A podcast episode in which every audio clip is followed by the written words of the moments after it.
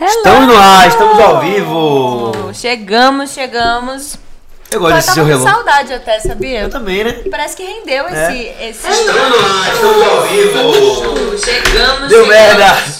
Eu gosto desse seu Tava com relógio. saudade. Deu merda. Gente, que susto. Perdão, deu um problema aqui, deu um tilt no sistema. Mas sim, estamos ao vivo e eu tava com saudade de você também, Malu. Acabei de odiar meu hello. É? É, não gostei não. É, foi, deixa eu doer o ouvido aqui, né? Hein? Não. E hoje a gente tá com um convidado especial também. Especial. É o nosso segundo convidado no meio político, né? É. Primeiro foi o Duda Sanches. E agora estamos com a Ah, não, terceiro, que Popó também é político, né? Ah, é, Popó era, mas ex-político, né? É. É. Não, não tem ex-político, né? Sabia, sabia. que- Mas sim, Alexandre Aleluia. E aí, o Alexandre? Aleluia. Eu não conheço pessoalmente, mas Não? parece ser uma pessoa boa. É. Né? Ele assisti até um pedaço do, do break, me pareceu uma pessoa legal. É. Ele falou que É, saiu da o- política. Um sobrinho, um sobrinho meu, foi colega do filho dele, só falava bem, enfim. Ele só falava bem do pai. É isso que eu sei dele. É isso que eu acho. É, e ele até tá campeão, né, de Massa. boxe. É. Luta pra porra. É, na carreira de atleta ele realmente Não, tem. ele, ele marcou, né? Marcou É. a Bahia. Né? Uhum. Ficou aí, Sem eu acho dúvidas. que. Sem dúvidas. É. E, a história e a muito gente precisa né? de herói, pô. O brasileiro precisa reconhecer os, os nossos heróis, né? Do esporte e tudo. Outro dia eu tava assistindo até um podcast. é, Ninguém se importa até. Eu, eu gosto do- desse podcast. Tava falando. Tava entrevistando um, um campeão de, de Muay Thai. O cara, pô, foi morar nos Estados Unidos. é, e ele andava na rua, contando isso, né? Ele andava na rua dos Estados Unidos muito mais reconhecido do que no Brasil. O cara é campeão mega de, de, de Muay Thai. A gente tem que reconhecer nosso pessoal, né? Pô, nosso, o cara é muito herói pra, É. ser esportista no, no Brasil. É. Eu, eu vejo mesmo, o Popó, ele saiu ali da Baixa de Quintas, eu Isso. sei o bairro dele. É. Já andei lá, já caminhei por lá. Não é um lugar. É, você vê que ele não teve uma, uma vida Sim. de rico e tal, então fácil, ele foi né? muito herói. metros quadrados. Ele falou que morou num quarto. com- Claro. Você pega. Com a mãe, com o pai É, e vários todo mundo. Você pega um cara do. um esportista nos Estados Unidos, o cara já nasce ali na luta livre e tal, lutando, tudo pronto, É, né? academia bonitinha e tal. Ele, ele é guerreiro, né? É. Então, todo, todo ele é, apoio. e ele foi realmente durante muito tempo. Porque ele disse que ele, ele tipo assim, ele dormiu no chão até os 23 Dormir na anos. academia, né? Tem um- Exato, até os história 23 anos de idade dele. Nessa época ele já tinha alguns títulos mundiais, né? Eu acho. Cara, isso me tocou muito, porque assim, às vezes tá chovendo, qualquer coisa assim, e eu falo, ah, esquece a academia. E o cara. É. Tem gente que reclama tanto, né? vai ficar reclamando. Exatamente. Pô, o cara tá ali. Ali, ali foi guerreiro, né? É. Agora ele disse que saiu da política porque. A energia. Meu pan. Sabe como é? Sei. Você concorda com isso? Você concorda com isso? É. Ele falou que, pô, pra ter, Não, ter que estar não, lá não é tem que não. ser. É- é- é- pode ser que seja pesado mesmo. Como é a sua experiência assim na política? Assim? Pô, é um lugar. é, você pode fazer o bem, né? Tem essa vantagem. É, eu. Mas. Você pode fazer o mal. você pode- Exatamente, tem gente que faz o mal, muito mal. E é inegável, eu concordo com ele. Se você não souber ter uma cabeça fria, você pode ficar realmente para baixo, né? Meio Ente- maluco. Entendo o lado dele. Lado dele. É. Primeiro, pela, às vezes você pode sentir uma impotência, né? Por, de não conseguir alcançar seus objetivos, que é natural também. Você tem que saber, tem que paciência, etc. E segundo, realmente é um, é um lugarzinho que tem de tudo. É. É, Se você for olhar, tem de tudo. Aí Aham. tem gente que fica falando, ah, político é isso, político é aquilo. Tem de tudo em todo lugar. Né? É porque a galera meio que pega a política e fala, ah, o cara é político, então é ladrão, né?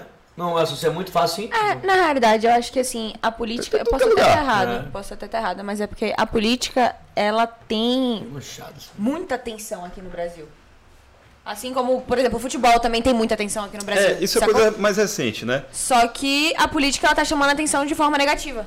O futebol chama atenção porque faz gols, é títulos. O que você A acha? política tá chamando atenção por causa de corrupção. mais idade que vocês aí. Não é isso não? Mas você pega, né, eu acho que 2013 foi um ano chave aí pro Brasil, que mudou a percepção das coisas e o brasileiro passou a acompanhar muito, né, política. Então foi um ano, um ano meio que de tomada de consciência. E aí sim ficou essa Mudou a coisa. chave então. Sem dúvida. O, o que aconteceu lá em você- 2013? Você acha que mudou a chave? De fato, Dois- assim. 2013 Tem até um livro do Flávio Morgenstern que se chama Por Trás da Máscara, 2013 Foi tivemos... impeachment, não foi? 2013, na verdade, começa. é, é, é, Não é o impeachment, mas é o, é o momento que tem aquele. Não foi por 20 centavos. Não sei se eles- Aí não que vou lembrar. Vamos lá. Em 2013 é, começou um movimento em São Paulo, que era o movimento Passe Livre, certo? É, que era um movimento pelo aumento da tarifa de, de transporte.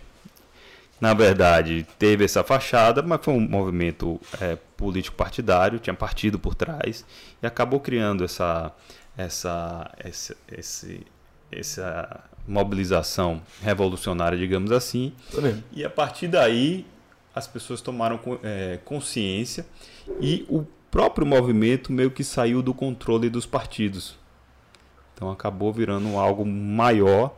E eu enxergo da- que, inclusive, tem algumas teses falando sobre isso, que a partir dali a coisa, o brasileiro passou a ter uma tomada de consciência muito mais relevante. Depois nós temos 2014 a eleição de, de Dilma, já com esse movimento aí, com essa esse, esse borbulhamento, digamos assim, do MPL, do, desse movimento passe livre, e aí culmina no impeachment da Dilma Rousseff, né?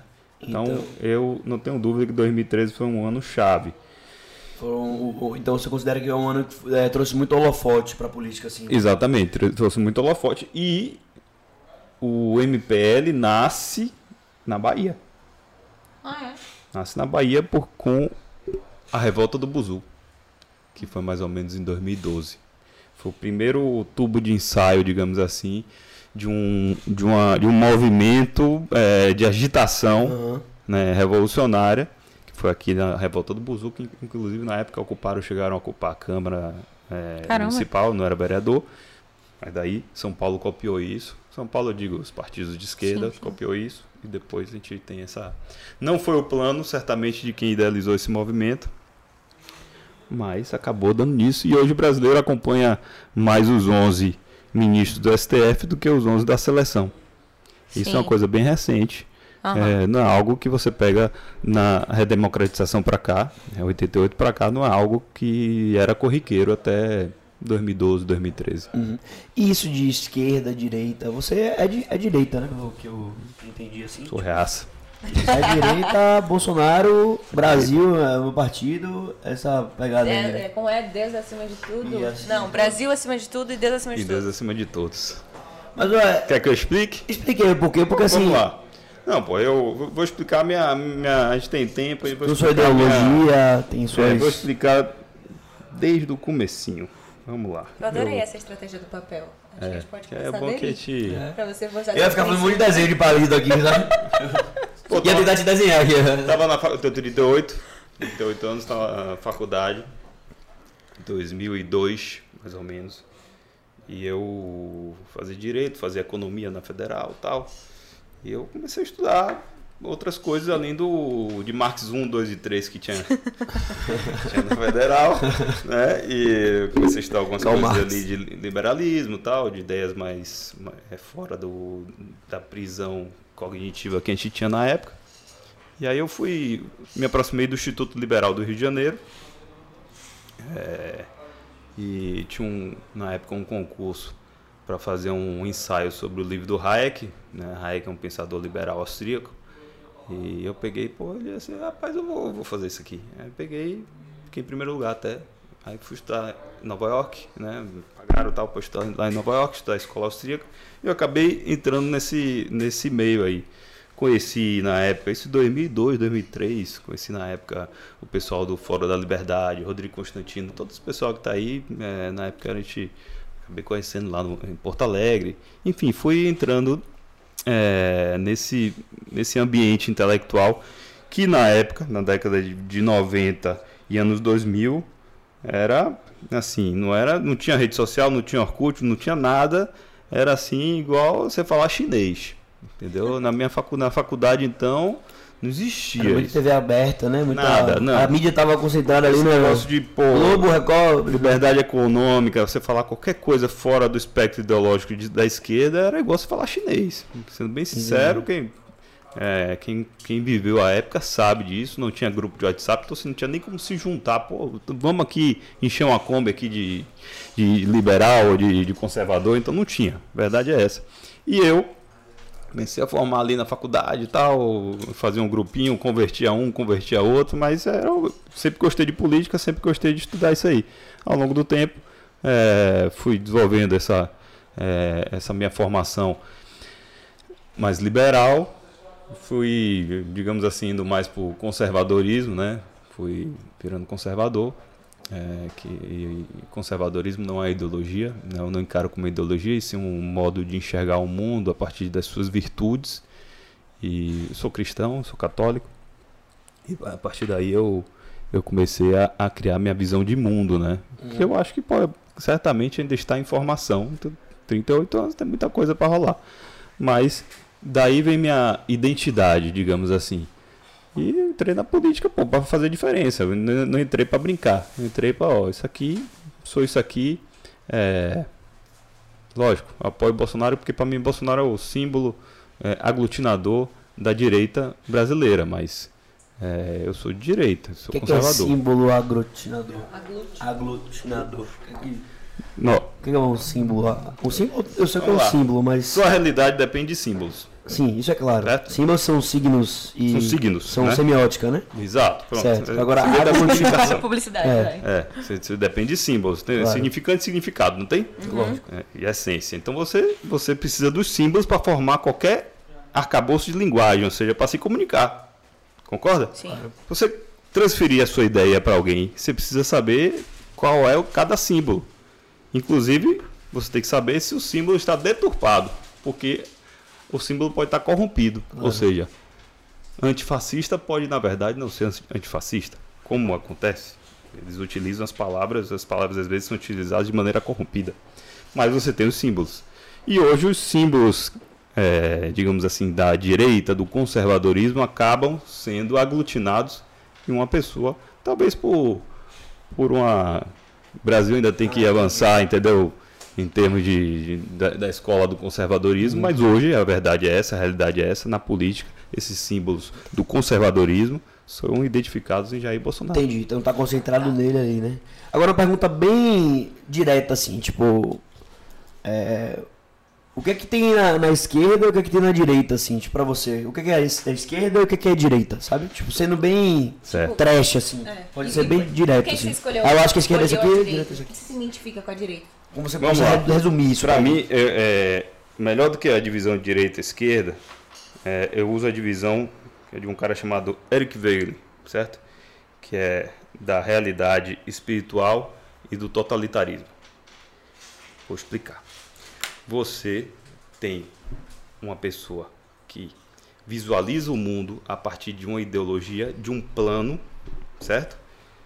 Você visualiza a sua realidade a partir de um plano, ou seja, é, eu tenho um plano de ter uma sociedade perfeita, como a Revolução Francesa, como a Revolução Russa, como, como a Revolução Cubana, teu ali de luta de classe e tal. Esse é meu plano. E ele começa a enxergar a realidade a partir daquilo. Se a realidade não é o que ele o que é na verdade, o que o, o plano ele, ele, ele tenta adequar. E para isso ele vai fazer muita coisa ruim. Pode fazer muita coisa ruim, inclusive matar, campo de concentração, Pesado, né? não é? Nazismo. Extremo pesado, assim. Pronto. Né? Você tem um plano Quem vai revolucionário. contra a ideia do cara, é isso. Você tem um plano E tá fora revolucionário. do plano, no caso, né? É, você, tem, você enxerga, na verdade, as pessoas é, revolucionárias enxergam a vida a partir de um plano ideológico, mas é um plano. Então você não consegue ver o que está acontecendo, digamos assim.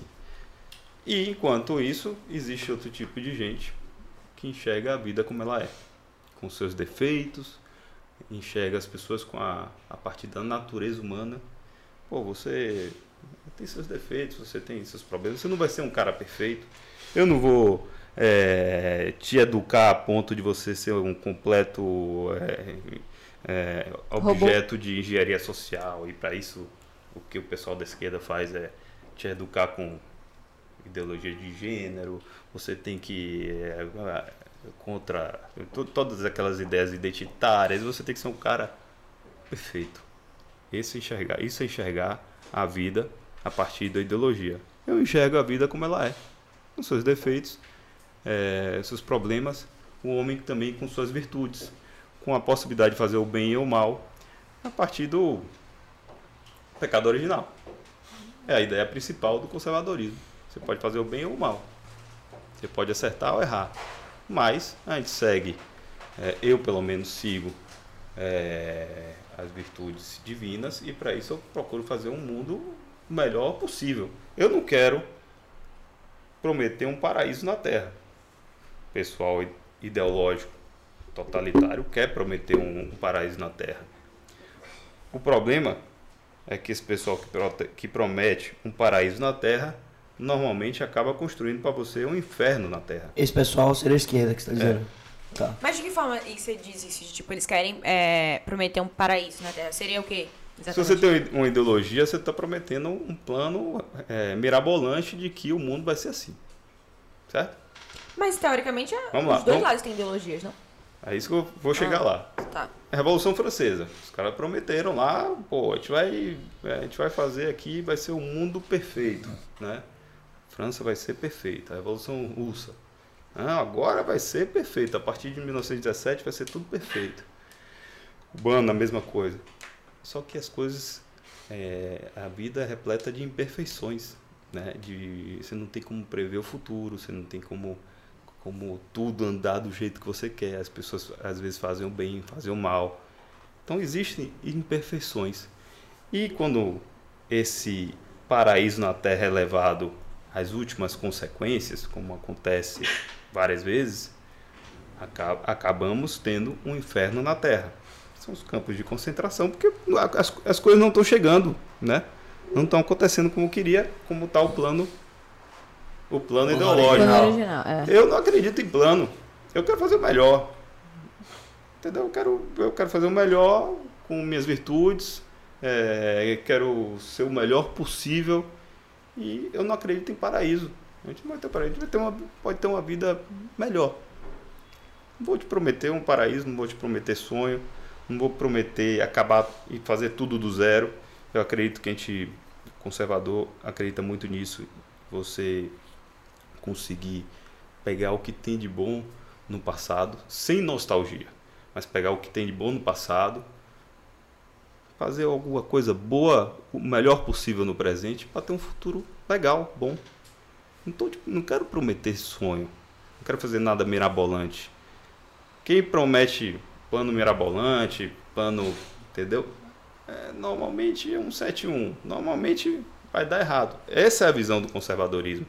Entendeu? Você tem entendi. virtudes humanas, você tem a natureza humana, você tem problemas humanos, você tem a realidade, você tem a verdade. Para isso, eu vou buscar o bom.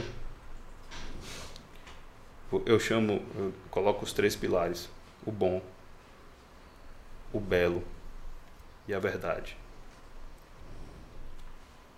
Pronto, eu só preciso disso. Uhum.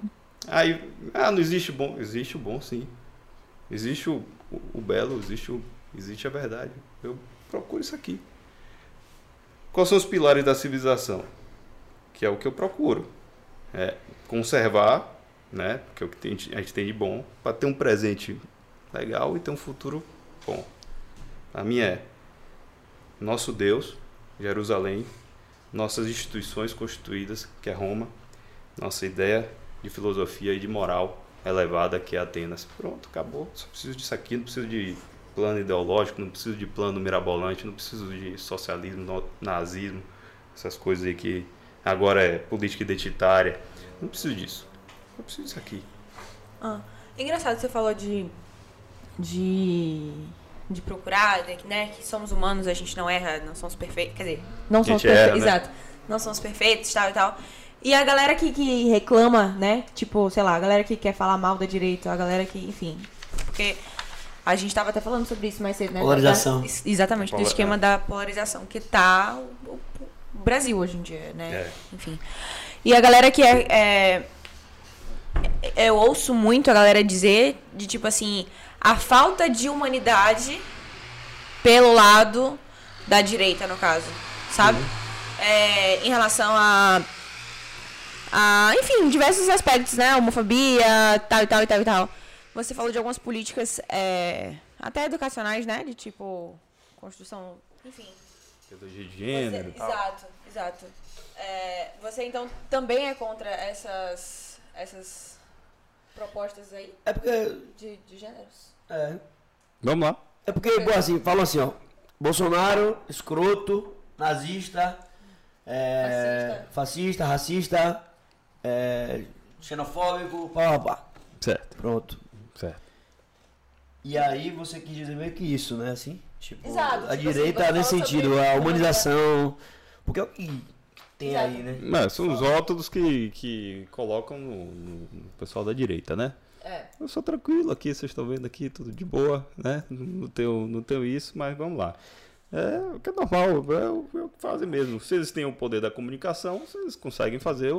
o- criar todos os rótulos e impor os rótulos é, que são mais fáceis, mais nocivos, enfim. Mas vou falar das políticas identitárias, certo? Sim, eu quero saber o que você acha delas. Vamos lá. A gente tem. é, primeira coisa. Eu não encaro a sociedade como um objeto de engenharia social. Então, eu sou contra você criar uma. Você achar que você vai moldar as pessoas de acordo com a política identitária. Política é um meio, é um instrumento de poder. Então você achar que você vai nascer assim e você já vai falar, vai pegar o menino de três anos. Eu tenho um casal lá em casa, eu não fico falando, ó, você não pode ser racista, você não pode ser isso, você não pode ser. Eu não faço isso. Porque eu não vou fazer uma engenharia social do meu menino. Eu, eu ensino moral para ele, eu ensino certo e errado. Entendeu? E depois ele vai, ele vai ter discernimento, como eu, como eu tive minha infância. Se ele fizer alguma coisa errada, eu vou. Mas eu não quero transformá-lo em objeto de engenharia social. Muito menos eu quero que a escola do meu filho faça isso com ele. Então eu não quero, que- não quero ele como um tubo de ensaio. Eu não quero ele um, um, um experimento social de falar, ficar todo instante foi dizendo que isso é homofóbico, isso é machista, isso é aquilo, isso é aquilo outro. Claramente, isso são políticas de esquerda, certo? Toda política, é, eu vou explicar, o marxismo cultural uma política, é, são ideias né, de dividir a sociedade com base em uma coisa, ressentimento. A partir do momento, antes o ressentimento era em torno de classes sociais. Depois, né, digamos assim, com a evolução, vou ser bem simples aqui. Depois com a evolução do, do pensamento marxista, essa ideia de luta de classes foi ampliada para o ressentimento entre parcelas da sociedade. Hétero, é, gays, negros e brancos, de certa forma já eram ricos e pobres, Sim. mas é, homens e mulheres, é, todos esses essas guerras de ressentimento foram é, fruto de, da chamada Escola de Frankfurt, que foi uma, uma série de pensadores de esquerda que começaram bandidos e, e polícia tem Sim, sim, sim. então todas essas ideias de ressentimento e de rachas na sociedade foram criadas por uma, pela escola de Frankfurt, que se instalou prim- primordialmente nos Estados Unidos, apesar de ser escola de Frankfurt, foi lá mais eh, foi, foi criada na Califórnia. E isso foi algo que se espalhou bastante, principalmente nos Estados Unidos, eh, por, um, por um cara chamado Saul Alinsky, e foi disseminado muito na política americana, né? Principalmente na década de 90, anos 2000 e acabou chegando aqui no Brasil também. Então toda essa ideia aqui de política identitária é uma política de certo modo de ressentimento e você sempre cria ali aquele, aquela divisão na sociedade e que, na minha visão, é, isso é tão brasileiro quanto uma Coca-Cola. Não é, não é uma ideia forjada Você na é identidade recente nacional. isso? É recente, Você acha recente? tenho certeza. Isso é da década de 70, 60 pra É. cá. Porque, tipo assim, sempre teve. Tipo assim. Antigamente, an- antes dos 70, tinha assim, escravidão. Sim, sempre teve.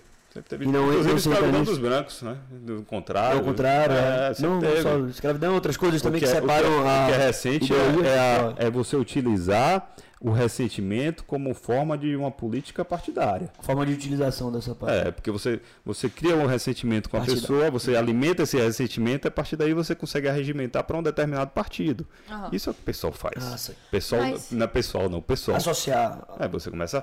ah, você está sendo oprimido. Aí utiliza a coisa da opressão. Você está sendo oprimido porque você é negro, você está sendo oprimido porque você é gay, você está sendo oprimido. E eh, vai, eh, aquele ressentimento vai sendo alimentado e depois vai sendo arregimentado por um determinado partido para uma determinada finalidade política. E aquela pessoa que deveria estar realmente insatisfeita com algum problema, na verdade está sendo guiada para um determinado movimento político e sendo utilizada e subjugada para determinado partido. Então isso que eu sou contra. Não vou dizer que eu sou eu sou a favor de uma pessoa ser menosprezada por, por racismo, é lógico que não. Eu sou contra a utilização de, de fins políticos. E é isso que é, que é feito no, no mundo. Eu digo, isso foi muito importado pelos Estados Unidos, né? Mas o Brasil, o Brasil está sendo, tá entrando aí via pessoal. Mas é, porque assim, a gente quando pensa na escola, vê um, é, é, um instrumento de ensino, né? A gente vai ali pra, na aula de matemática para aprender é, função de primeiro grau, de segundo grau, etc. Por que que então... E, e o conhecimento, ele gera é, atitudes, né? Sim. E aí cada um vai escolher para que lado que vai é, viver e fazer, escolher, fazer as suas escolhas. Você acha então que a pessoa não deve é, aprender sob- sobre esses temas, sobre Deve a família. A família? É. Pra mim, quem deve Ensinar ensinar, o que é o certo, errado, moral, é, é a família. Inclusive, é isso que eu faço lá em casa. Aham. É a família. Eu não quero a escola é, colocando ideia revolucionária ou, ou coisa parecida aqui, escola de Frankfurt, na cabeça do meu filho. Entendi. Entendeu? Simples. Eu, eu me encarrego, eu tenho, eu tenho responsabilidade disso. E eu vejo que a grande maioria da população quer isso também. Eu converso com gente comum, gente simples, que não, não, não é a favor, não. Saquei. Entendeu? Ok. Eu quero, e eu, é o que eu acredito. Eu, eu sou, por exemplo, eu, eu sou muito a favor, mudando até um pouco de assunto, mas Ah, eu, eu sou muito a favor da, do direito da educação domiciliar. Inclusive, Sim. sou muito amigo das, das famílias educadoras aqui em Salvador, sou muito próximo da Associação Nacional de Educação Domiciliar, do homeschooling. É, eu fiz o projeto, acabei fazendo um projeto que virou modelo para homeschooling no Brasil todo, em todas as câmaras de vereadores. É, e eu, por exemplo, conheço muito esse pessoal, eles- querem, não, a gente que, que vai dizer o que é certo e errado e, as coisas funcionam. Sempre funcionou, pô. Vida toda funcionou, a humanidade sempre funcionou assim. Então, tipo assim, é, você é a favor de mudar o modelo de ensino, né? No caso, nessas escolas. Não, ele é a favor da liberação Do estudo em do casa. estudo em casa, pelo que eu entendi. É. Mas quem ensina em casa tem que ter um professor, seria o pai e a mãe. Sou a favor da liberação, sou a favor do direito. Cada um que, se o pai quiser, ele faz. Ah, entendi. Como é Então. que funciona? Só, só pra entender, como é que funciona a... Mas ele vai ensinar Vou o te falar, Pra ver se... lá em, tipo, lá em minha casa, com esse negócio de, de, Home office. de, de pandemia Tipo, e tal, é, aham. minha esposa fez. Pegou, seguiu a educação clássica e tal. E até hoje meu- meus meninos fazem meio que paralelo, entendeu? A gente não tá obrigando, mas é quem E quer. você não acha que, tipo, pode existir com o tempo uma carência é, em relação à socialização? Porque a escola também é um meio de É, socializar. pode, mas o- tem muito jeito também de você suprir isso, né? É, por exemplo, essas, é, as famílias educadoras aqui de Salvador, todas se conhecem, todos os meninos é, fazem atividade junto. Então, Aham. eu, eu sou muito a favor da responsabilidade indi- individual, né? O Estado não tem que ser muito babá, né? É, as, Ok. as coisas funcionam. É, às vezes as pessoas surpreendem como a, a sociedade consegue funcionar sem o Estado dizendo o que você deve fazer. Então, é, enfim, é lógico que também tem casos que não funcionam, mas também tem casos que não funcionam na escola, né? Eu fiquei um pouco bugado com isso aí de, de estudar em casa com o pai ensinando, porque, tipo assim, sei lá, É, jogar na leve no ventilador. lá, Tem que ter é uma o pai que avaliação, queira, né? né? É o pai que queira, é mais viagem. Vamos É, supor que todo mundo queira. Eu não tô falando. Sei lá. Aí você ensina uma coisa pro seu filho, eu ensino uma coisa pro meu filho, mas eu ensino uma coisa pro dela. Não, mas é isso. Existe Não, uma é- forma de é, avaliação. tem uma diretriz, né? Tem vários. É um mundo gigantesco, tem várias linhas, tem educação clássica, educação assim, tem muita coisa, entendeu? É um mundo enorme e até é uma lei que é um projeto que está sendo discutido lá na Câmara Federal, então para aprovar, estão discutindo, acho que deve ser, deve ser votado ainda esse ano. Mas tem, não é assim também, tem várias, Entendi. várias normas que eles estão criando, tem uma, uma avaliação, enfim, é, é bem mais complexo que isso, mas eu sou a favor. Entendi. Tem um sistema de avaliação, então. É, estão querendo fazer um sistema. Eu não sei como é que vai ser ainda, porque o projeto está em discussão, mas estão querendo fazer um sistema lá de acompanhamento. e tem muita coisa. É Um, você tem ideia, nos Estados Unidos, que é o, é o maior berço do homeschooling, hoje são 2 milhões de alunos de homeschooling. Nos Estados Unidos. É gigantesco. É, é algo. É mesmo. Uma galera. E é- até exi- é, tem, tem tutor para isso, tem Aham. gente que acom- acompanha isso, tem tanta coisa. Com esse negócio de, de Ah, o pandemia, professor vai em casa, no caso. É, ou acompanha, ou faz um É, caso, acompanhamento. você pode optar tem por muita ter coisa. um professor em casa ou você, os pais mesmo darem as aulas, né? Pelo- Tem, tem tudo. Ou até o autodidatismo um pouco, não? A criança, a partir de certa idade, É, aprender. uma- tem tudo. É. Eu, conheci, eu conheci gente aqui de Salvador, uma, uma menina formada. Menina não, né? Eu que sou velho, mas enfim. Uma mulher formada na, em medicina na federal que fez homeschooling. E um, e um cara que formou em direito na federal também, que fez homeschooling. Então, tu não imagina o tamanho disso, é muito, muito grande, né? Tipo, É um ele negócio- fez educação básica, no caso, é isso? Ele Qual fez. educação? Qual Eu não lembro, mas eu acho que ele fez a, tipo, ginásio, assim, até o. Ginásio, tipo... Eu acho que dá pra fazer. Aí ele pega as matérias e estuda as matérias. É. Ah, mas tem que ser. Tem que Não ser precisa pai, tem que ser ter pai e mãe o- que queira. O Né? ensino médio ali no colégio pra passar aquelas notas ali e tal. Ele fez. Entendi. Acho que você ia gostar. Pô, eu gosto pra caralho. Mas É, você, na- na minha você época- estudar mesmo? Exatamente, na minha época eu ia me amarrar. Mas é, tem que ter um comprometimento muito boletim. grande. Tô de boa sem Você ia boletim. estudar mesmo? Tô de boa sem boletim. É bem diferente. E sobre essa questão Boletim da- das. das é... Você tá enxergando? Você tá assim? Não, não tô chegando, tô chegando. Da questão das ideologias, da- do, do ensino disso nas escolas. O que, que você acha sobre isso? O quê? Fiquei curioso pra ouvir sua opinião. O quê? Que ele comentou. Ele, real, ele, ele deu uma aula, não sei se você prestou atenção. Não, tá- merece É, não, eu não quero, eu não quero pôr aqui.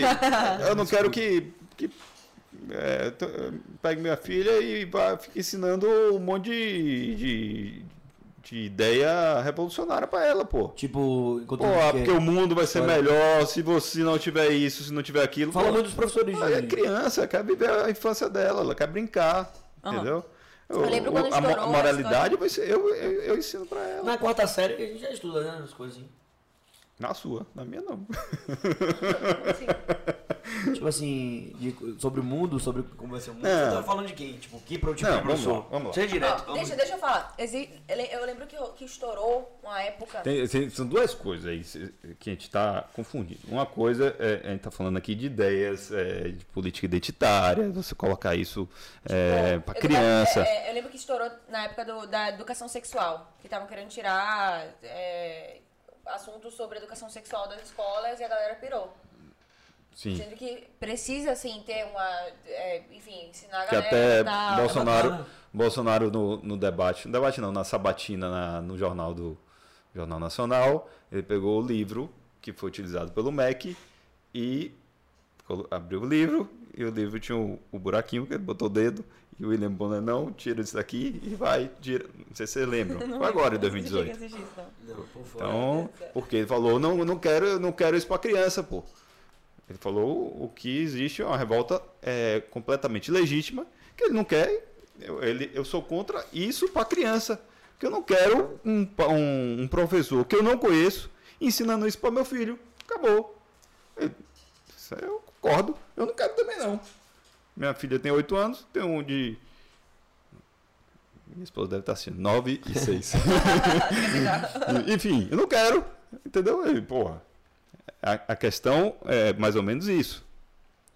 Agora, tem outro, outro, outra vertente que a gente pode falar aqui também é a, questão ideológica no ensino, é, ensino de história, ensino de geografia, ensino de, de todas as matérias, quando a gente também sabe que tem. Você é a favor de todos os posicionamentos de Bolsonaro? Tipo, você é a favor Fala de aí. Bolsonaro? Pô, sou, sou a favor do básico, né? Você pega aqui o, cara, o cara defende é, nossa história, né? soberania nacional, ele defende a propriedade privada, ele defende o direito de se defender, né? No caso, pode arma. você poder ter sua, sua arma. Ele defende é, a unidade do nosso povo, que é exatamente ser contra esses ressentimentos artificialmente criados.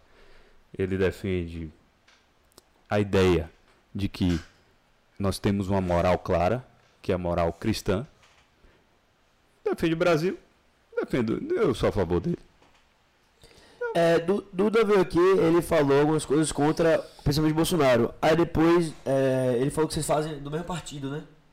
É. Como é que funciona isso dentro da política? Eu fiquei É, meio bugado um assim. partido, como é que Porque, é? tipo assim, ele não defende, você defende total, não sei se é total, Liberdade econômica e tal. ele não defende algumas coisas e vocês participam do mesmo partido.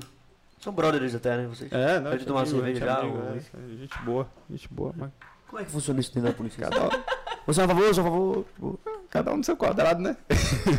não, É. pô, tem, tem, Tem divergência e tal, ele, ele- enfim, eu, eu sou assim, eu não vou, eu, ó, eu me elegi assim, falei que era assim, quem votou sabia que era assim, e eu vou ser assim. Aí você defende sua bandeira lá, cada um defende sua. É, eu, eu- uma coisa meu eleitor pode ter certeza, não tem surpresa, pô. Eu defendi tudo, eu não apago post de internet. Vai olhar 2018, o que esse cara falou aí, que é 2020, o que é que ele falou? Tá tudo lá. Eu, eu defendo exatamente o que eu tô fazendo aqui. Entendi. Tem, tem gente que é reme-reme, né? Ah, margarina e tal, tô vendendo a margarina. Eu não. Eu sou claro e transparente, é isso que eu defendo. Minhas ideias são claras. Nossa, nossa pátria, nossa identidade nacional, nossa história, nossa é, propriedade privada, liberdade econômica, liberdade de empreender, de buscar sua própria felicidade, direito de se defender. Tá tudo claro. E a ideia da moral cristã. Né? O nosso Deus, respeito ao nosso Deus. Acabou. Ninguém pode falar, pô, ele tá diferente, eu não tô. E porque só pode ser cristão, no caso? Não, pode ser qualquer coisa. Inclusive, a, a aceitação de- do não cristão é a ideia cristã, né? Ah, é cristã. É. A moral Entendeu? cristã. É, mas o, é o tipo Brasil, católico, é, né? é inegavelmente, o Brasil foi forjado a partir do, do cristianismo. É, não dá para negar isso. Inclusive, a, a própria Salvador foi forjada pelos, pelos jesuítas. Então, a cidade é, é forjada na ideia do cristianismo. Muita então, igreja. essa é a nossa moralidade. O, o Estado Brasil é laico, não é. É. não, é, não é ateu, não é anticristão. Então, a partir, desse, a partir disso, você tem que sim aceitar a ideia de moralidade, que é a nossa. Mas não tinha outras culturas já aqui, sei lá, tipo, porque a cristã tinha, ele veio de fora, né? Tipo, sei lá. O... De português, você quer dizer? Tá, entendi. Que fora. Tipo assim, não. tipo, não ele quis dizer que vi- vieram Não, dos entendi, europeus. entendi. Sacou? Entendeu? Mais ou menos o quero dizer, tipo. Entendi, entendi. Aqui- Tipo, tudo bem que foi projetado assim, igrejas e tal, mas tipo, tem outras religiões, né? Sei lá.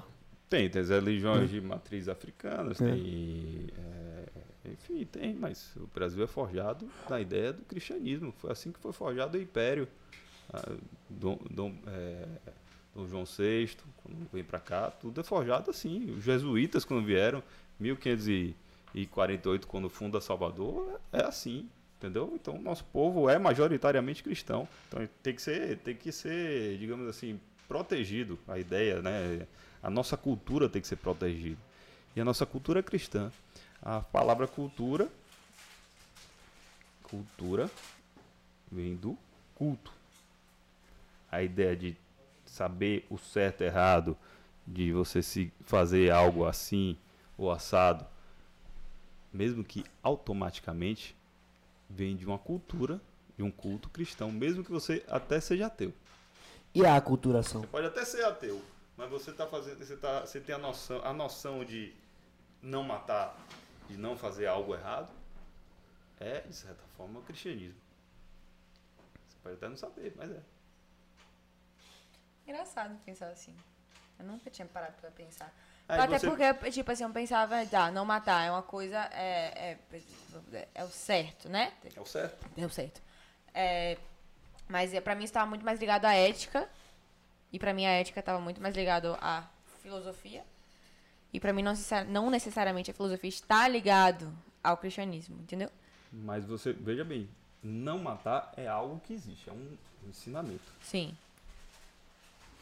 vou usar a palavra aqui, é ontologicamente existente. Existe, Aham, não é relativo. aham, Então a verdade aham. é, é Sim, tá. a verdade existe. Sim. Você pode até não saber com certeza absoluta qual é a verdade. Você tem que ter uma, uma fé, certo? Para dizer a verdade é não matar. Aí tem gente que fala, ah, não, isso é relativo, a verdade é relativa, a beleza é relativa, a, a, a moral é relativa. Com qual certeza você diz que a- você fala sobre a relatividade da, da verdade? Esse é papo pra você, eu fiquei confusa. você que me ajuda nas histórias aí. Eu tava pensando, eu tava pensando aqui. errado. Eu tava pensando aqui na Então você não pode pena de matar. morte dos Estados Unidos. Você não pode matar, Sim. certo? Então, é- Verdade. Isso é uma fato, moral. fato. Não é ética. A ética é a forma de você chegar à verdade, a forma de você chegar à moral. Agora, a moral existe, é cristã. A Nossa, a brasileira é cristã. Entendi. Entendi. E aí? E aí? o que, que você acha disso? É. Você, você é cristão? Hã? Rapaz, é isso. Foi aquela coisa, né? Me botaram ali pra. Batizou? Batizei, catequizado, crismado. Onda. Então você é? Ou Eu você tenho, é eu tenho uma porque- fé, velho. Eu tenho fé. Eu só não vou na igreja. Tipo, eu tenho fé, entendeu? Tipo assim. O meu negócio é fé. Minha religião é fazer o bem. Minha religião é fazer o bem. Sacou? Entendi. Pô, você Mas- respeita qualquer religião. qualquer uma. Pronto. E tô de boa. Entendeu? Tá fazendo bem, tá de Você é boa. brasileiro. Tá em casa, então. Tem o meu escapulário aqui, pá, aperto ele, faço uma oração. Dá uns beijinhos assim É. e vai dormir. Quando precisa, né? Ah, eu vou lá. Quando decola. Eu me sinto mais Quando seguro, eu eu me sinto mais seguro. eu me sinto mais seguro, Quando o velho. piloto fala que fechou as portas, ele... Ah, já tá de boa, não mora. E vem cá, atualmente você tá é, como vereador, né? A gente falou isso aqui antes de começar. Você tem interesse em mudar de cargo? Já é o seu segundo mandato como vereador, né? É. Você tem interesse em, não sei... Pô, eu sou pré-candidato a deputado federal.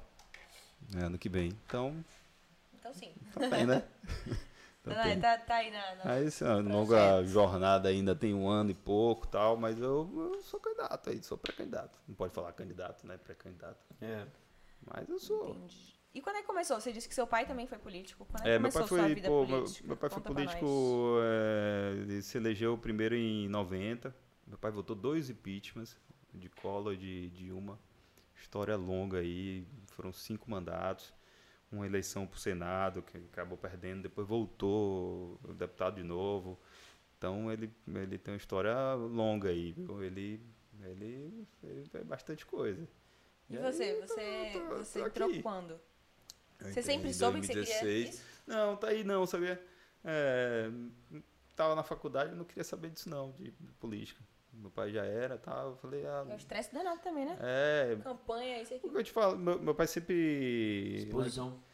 tem exposição, mas não era só isso não, acho que como ele sempre é, foi, foi deputado federal, aí a gente tinha uma, a vida é, diferente, né? Via ali o, pai todo dia em casa e tal, e ele é, segunda já estava viajando, voltava quinta e já ia para o interior, então acaba, né?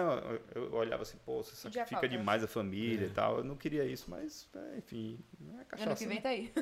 Aí eu tô, eu tô- no final das contas, você vê que a gente não prevê, né?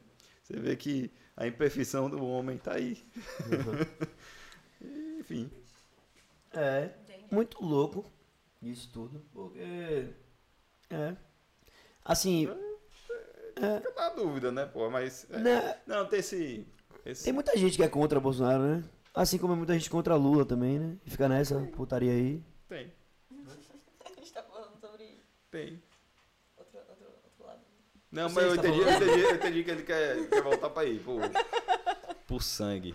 Ele quer sangue. É porque eu tento entender ainda, sabe? Eu tô tentando entender ainda muita coisa, é muita mídia, muita. Sabe uma é coisa que eu queria sou- Não, é, pô, você Porra, trabalha com comunicação, né? Tem, é fato que existe um, uma- um filtro é, de rotulagem do, do presidente muito intenso na grande mídia.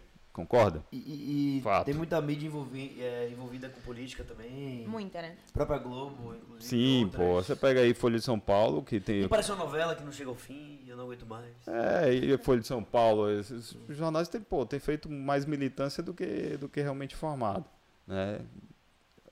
Também tem rede social. Então, a briga é intensa, eu concordo que é, você tem que saber filtrar, se informar da melhor forma possível. O cara que fica ali também assistindo a Globo o tempo todo não vai se formar bem, né? Então, é, e acreditar menos em rótulos, pô. Parar, examinar, né? Porque, ah, homofóbico, né? Racista e tal, pô, eu conheço, eu conheço o presidente, não tem nada disso. Eu sou amigo do, do filho do presidente Eduardo. Como é que é a sua relação com a, com a família Bolsonaro? Eu sou muito amigo de Eduardo, né? Do, do filho dele. Os caras são de boa, tranquilo, pô, não tem nada disso. Muito pelo contrário, Saiu uma treta aí de que eles pegaram bilhões pra casa deles. Como foi? Não foi você, Eduardo Flávio? Acho que foi, foi o caso do Flávio em relação à compra lá da casa dele, né? casa Não? de milhões e aí a novela. É, não sei se enfim. novela é verdade ou mentira, não sei de porra nenhuma. É, parece que foi um. Eu não acompanhei direito, não, mas Não parece que foi uma não. compra de uma casa, da casa dele, Conheço, que não. tem uma parte que é financiada, tem uma parte que foi à vista, a partir da venda de um apartamento dele, enfim, pô, ele que explique lá o negócio dele, mas foi algo parecido isso. né? Mas, é, enfim, não tem. digo- Essa rotulagem, voltando, essa ro- rotulagem é muito, É. muito intensa também. É, muito... é assim, eu digo assim porque, tipo, não tô falando só dessa notícia que ele roubou, mas saiu notícia de que, ah, a pessoa de esquerda também tá roubando. É, ele, sempre, ele sempre teve no discurso dele que era contra a corrupção, É. né? E agora tem aparecido diversos escândalos nesse meio. Não é isso que você quer dizer? É, eu e tipo, entendi. sempre assim. Acontece. Acontece. Mas assim, Mas você continua apoiando? eu enxergo com, de- é, de- com duas vertentes muito claras. Voltando lá aquele papo de direita e esquerda. Na verdade, eu, eu nem queria usar direita e esquerda.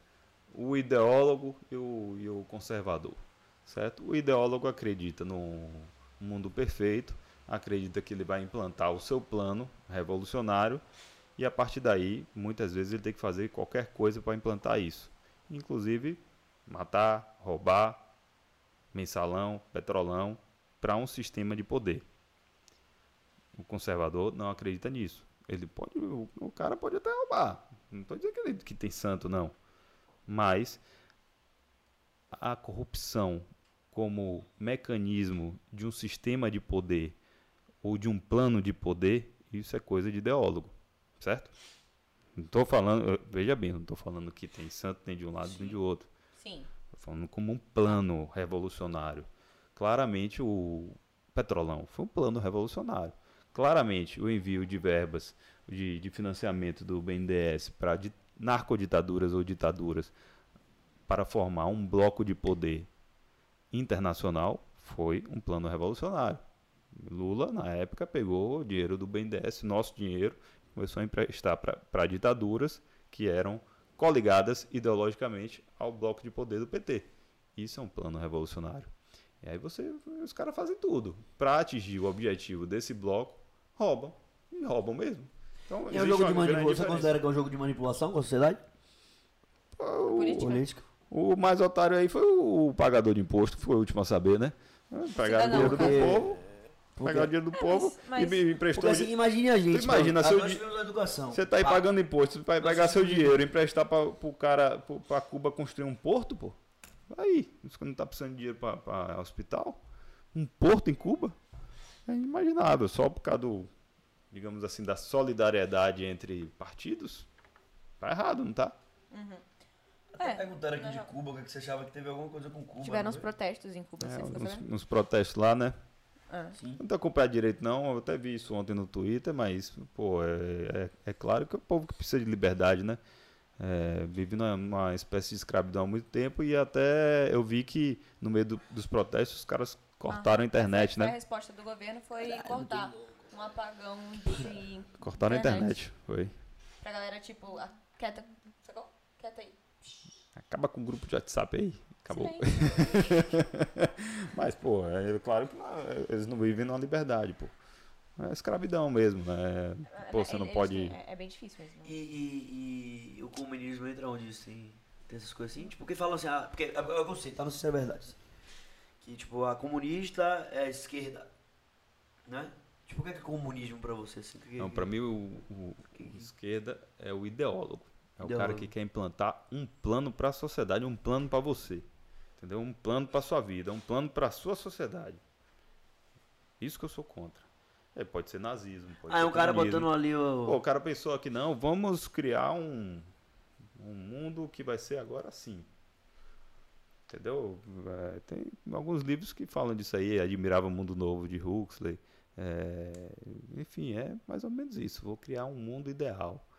E normalmente as coisas vão se corrompendo. O pessoal que quis implantar o sonho vai ficando frustrando. gordinho, o pessoal vai criando Ah, é, vai ficando, vai virando a elite, né? E os outros vão virando escravos. Tu pergunta se a família de, de Fidel tá passando necessidade, não tá, né? Os caras estão bem. Então, mas o povo sofre, o povo tá lá, pô, não tem, não tem comida, vivendo com 100 dólares É, por isso mês. que me entristece, é, é muito feio isso assim, tipo assim, a gente tá falando aqui, tipo, a gente tem uma educação, né? Tipo, imagina que não tem porra nenhuma. Sacou? Quem tá, tipo, na, tipo, na, na favela, que tem uma educação de merda. Eu acho que todo mundo merecia uma, uma Sim, boa pô. educação, Claro, assim, sabe? eu- pô, todo mundo merecia oportunidade, né, pô? É, é mais do que isso, oportunidade. Oportunidade de estudar, oportunidade, Oportunidade, de trabalhar, oportunidade de saúde, de segurança, de morar É. num lugar bom. Né? Concordo. Que é que- Mas se você acha que. Como, como que é, o governo pode dar oportunidade para essas pessoas que não têm oportunidade? Pô, primeira coisa é parar de atrapalhar, né? Parar de atrapalhar quem quer empreender, quem quer. Quem quer Você diz em relação a impostos? Que isso atrapalha pra porra. imposto, fiscalização, é, previsão. TFF, muda esse negócio de TFF Pronto, lá. aí, velho. ó, tá aí. Na moral, velho, não aguento isso mais. Pronto. TFF. TFF, taxa de publicidade, taxa disso, taxa daquilo outro. Porque não tem que acabar? Tem. Tem que parar de atrapalhar. Eu Fora isso não. O Brasil, o Brasil até o, o, o passado é imprevisível.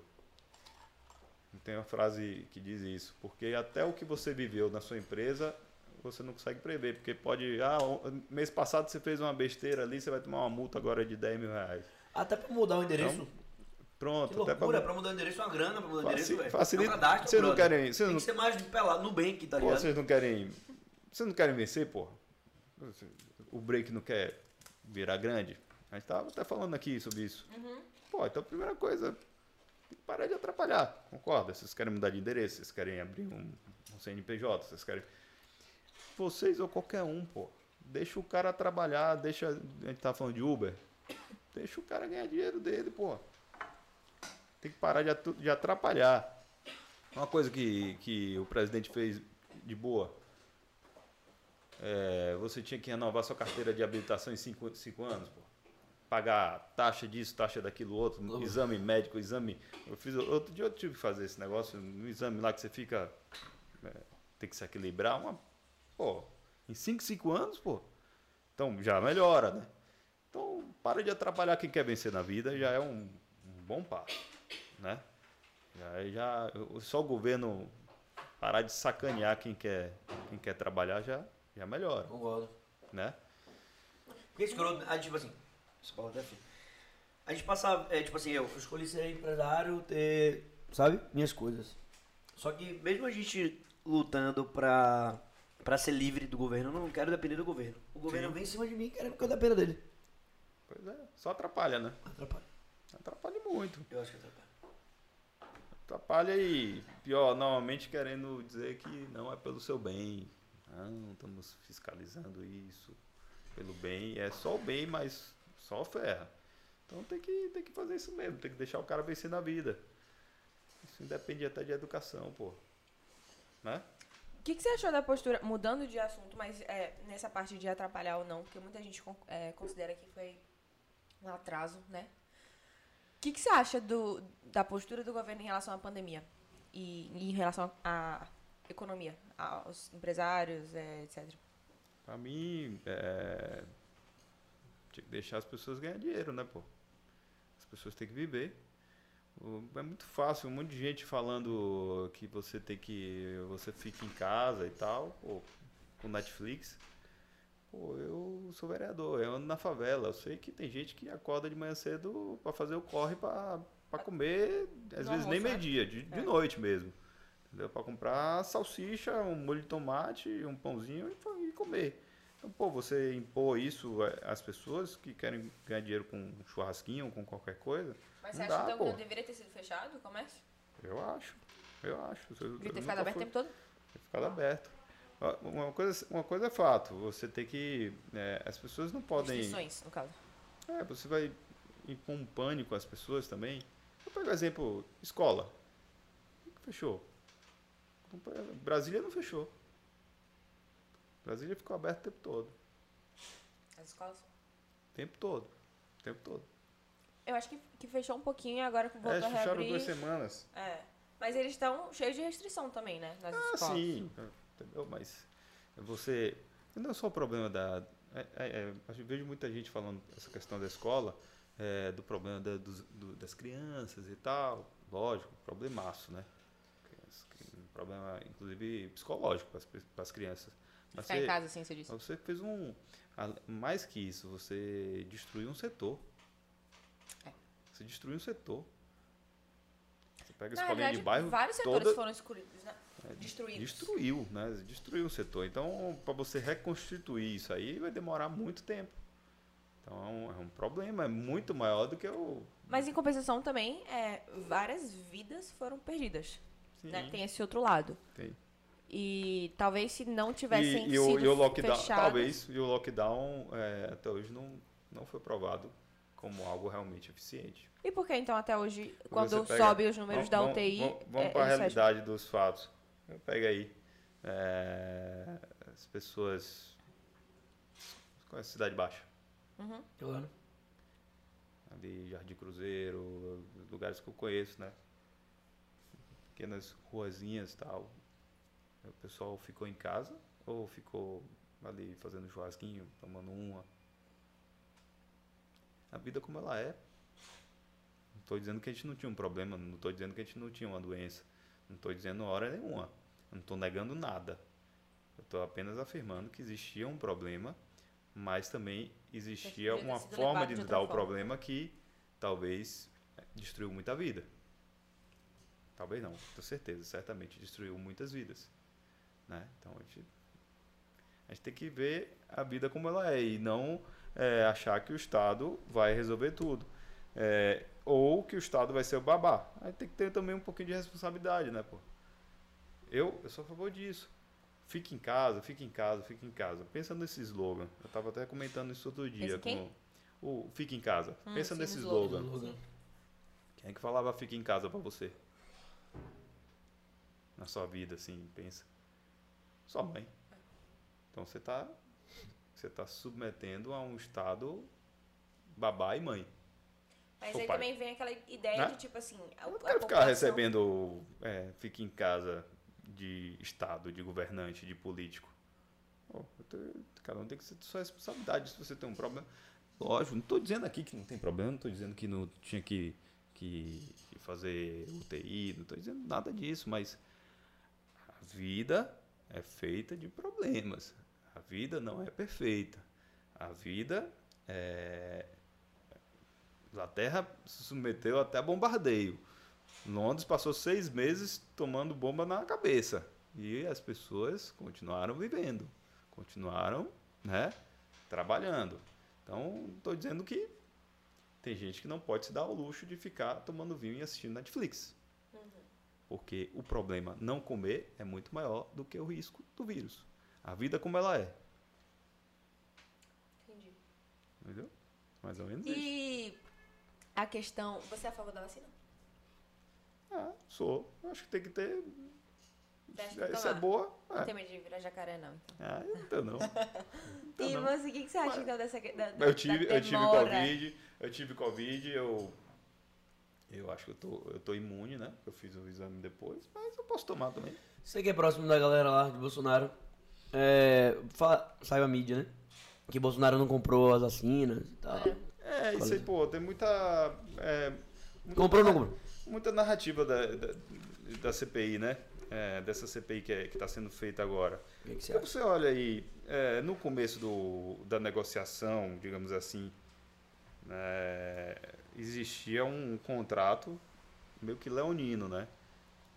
Então, como qualquer contrato, é, você utiliza o tempo, aí você fala, não, vou te vender desse jeito, vai ser assim, assim, assado, você vai ter que até colocar bens é, nacionais à disposição no exterior, é, contra indenizações, etc, etc. Empresa. Não estou dizendo que é muito fácil julgar, mas existia uma tensão de negociação ali, né? Existe um, de um lado a empresa e de um lado o governo. Então, é, realmente, se atrasou ou não atrasou? Não sei. Mas que existia uma tensão de negociação, existia. Talvez se ele tivesse cedido tudo que ele cedeu de- é, no primeiro momento, teria sido um contrato péssimo para o Brasil, poderiam estar aí falando, ah, foi péssimo. Eu acho que o... Aí você olha, teve, tem vacina? O Brasil está em quarto do mundo. Aí você olha, ah, mas a Israel já vacinou tudo, o Chile também. Pô, a pessoa não dá para comparar Israel ou Chile com o Brasil. O Brasil, o Israel é minúsculo e é riquíssimo. O Chile é minúsculo e é riquíssimo. O Brasil, é, o sistema tem que vacinar uma pessoa no, no povoado aqui de Curaçá, numa tribo indígena no meio da floresta amazônica, né, num, numa, num povoado lá no Acre. Então a gente está falando de um, de um país realmente muito mais complexo que Israel. E está em quarto de vacina. Então tem muita, tem muita narrativa aí que eu acho que é, é facilmente desfeita. Que tem vacina, Mas tem. é porque o Brasil ele foi, eu, isso, eu acho. Em relação o ao tempo? achômetro, Ah, é, demorou. demorou, não demorou? E o que não faz Mas sentido vac- é, se não queria fechar, né? Se queria que ficasse tudo aberto e a vacina era a solução para que É, mas não, não, não teria, mesmo assim, economia? mesmo assim, vamos lá, não, não teria como conseguir é, essa vacinação total, né? Você olha aí, estamos em quarto, tá na frente da Rússia, como, como um país gigantesco. Então, tem vacina. Então, essa, essa questão tempo, ah, vacinou, não vacinou, não abriu porque não vacinou, pô, vai dizer que não teve exagero, teve prefeito de- do interior de São Paulo que pegou o cara às 6 horas da tarde e desligou a luz da cidade. O cara, não, agora vai todo mundo ficar em casa. Puf, desligou a luz. Tem uns- uns- cada maluquice que é inacreditável. Teve decreto do cara bloquear uma prateleira de, de supermercado, dizer que você não pode comprar isso porque isso é, é contra o fica em casa. É, tava até semana passada isso aí, né? Tava, Do até- álcool. Tava assim, tava Mas assim, né? É, tipo, tava se a assim. E todo mundo bebendo, pô. Todo mundo bebendo. Se porque- essa galera comer água, a galera não vai se aglomerar, tipo, se beijar, se pegar, a galera. Ainda mais com tanta. com tanta. carnaval, vamos dizer assim. É. E, e essa atitude de aglomerar não espalha a doença e a doença não tá batendo? Mas você vai evitar como? É a vida como ela é. Eu acho que você falou, você falou de tipo, ah, o, E você vai- o slogan fica em casa é, é um slogan tipo assim que a mãe fala, fala pro filho, né? Agora, é, a mãe normalmente fala pro filho que quer sair pra fazer besteira, né? Não, meu filho, não vá, fica em É. casa, não vá. Não, eu usei uma. E aí a gente uma, pode, digamos pode, assim, uma figura fazer. de linguagem para mostrar que esse, toda essa esse mote de campanha aí de fica em casa é uma forma de você colocar, subjugar o cidadão como algo, uma criança. É, mas talvez o cidadão esteja agindo com a criança, não? Pode se pensar Eu não quero forma. ser tratado como criança. Entendo. Eu, eu quero ter minha responsabilidade. Eu Direitos e deveres. Entendeu? Eu, eu quero ter minha, minha, minha confiança como, como homem, como pai de família, e eu quero que o, o Estado me trate como um, um babá. A gente não está falando aqui de empresa, não está Sim, falando de sim, fiscalização, de fazer certo, errado, você fez isso, você tem que ser, fiscalizado para mudar de endereço, para isso, para aquilo. Aham. Isso é uma forma de tra- tratar o cidadão como criança. É, Sim. é o- é o, Toda essa burocracia, no caso. né? Exato. Você o tempo todo achar que o cidadão está fazendo alguma, coisa errada, então o tempo todo a SEDUR ou qualquer órgão de fiscalização, MPT, etc., ficar batendo na sua porta porque você está fazendo alguma coisa errada. Isso é- é- não deixa de ser uma, um tratamento como, como uma pessoa infantilizar o cidadão. Né? Aí eu vou, tem um, um livro de Alex Tocqueville, né, final do, do século XIX, século XIX, certo? Que ele descrevia os Estados Unidos, né? Escrevia o, ele falava muito do, do conservadorismo, tal, um livro Democracia da América. E ele, e Alex Tocqueville fala que no futuro, isso você imagina, século. XIX. Eu falo o futuro, o despotismo, a tirania será é, meio que tra é, tratar o cidadão como uma criança. O Estado não será aquele Estado que coloque a bota na sua cara, e sim o Estado que te trate como, como te infantilize e, e queira ser seu pai ou sua mãe. E ter uma relação. Isso não deixa de ser uma tirania. Porque você vai criando essa coisa de ah, fica em casa foi apenas uma figura de linguagem. sim. Mas ah, vou te fiscalizar assim, você está fazendo isso errado, isso, aquilo, outro. E vai, de certa forma, te controlando. Vai te controlando. A mesma coisa, querer cobrar passaporte de vacina para você ir em qualquer lugar. O Estado vai te controlando. Mas isso tá meio que mundial, né? Passaporte de vacina. Tipo Mais ou assim, pra menos, você é uma- entrar na Europa, você precisa mostrar. Não, uma que coisa é entrar no país. Mas se- se não Outra coisa é você querer é, transitar, é, é, chegaram a falar até para você entrar em uma festa, você precisa apresentar um passaporte. Eu não quero do Estado me É. controlando nesse ponto. Mas se assim, se tipo não tiver um estado que controle, ou sei lá, tente organizar, não vai dar merda não? Tipo, vai virar um roteiro. Será que vai? Sei. Vai ter gente comendo água no bordo da barra, vai ter. Vai ter tudo, né? Eu não sei. Eu não tem, é- não? o Estado não é mais uma forma de organizar. O baba. Porque, tipo assim. É- é- isso daqui não é um discurso meio que, tipo, assim. Que fala, falando, tipo, o que é anarquia pra você, assim? Anarquia.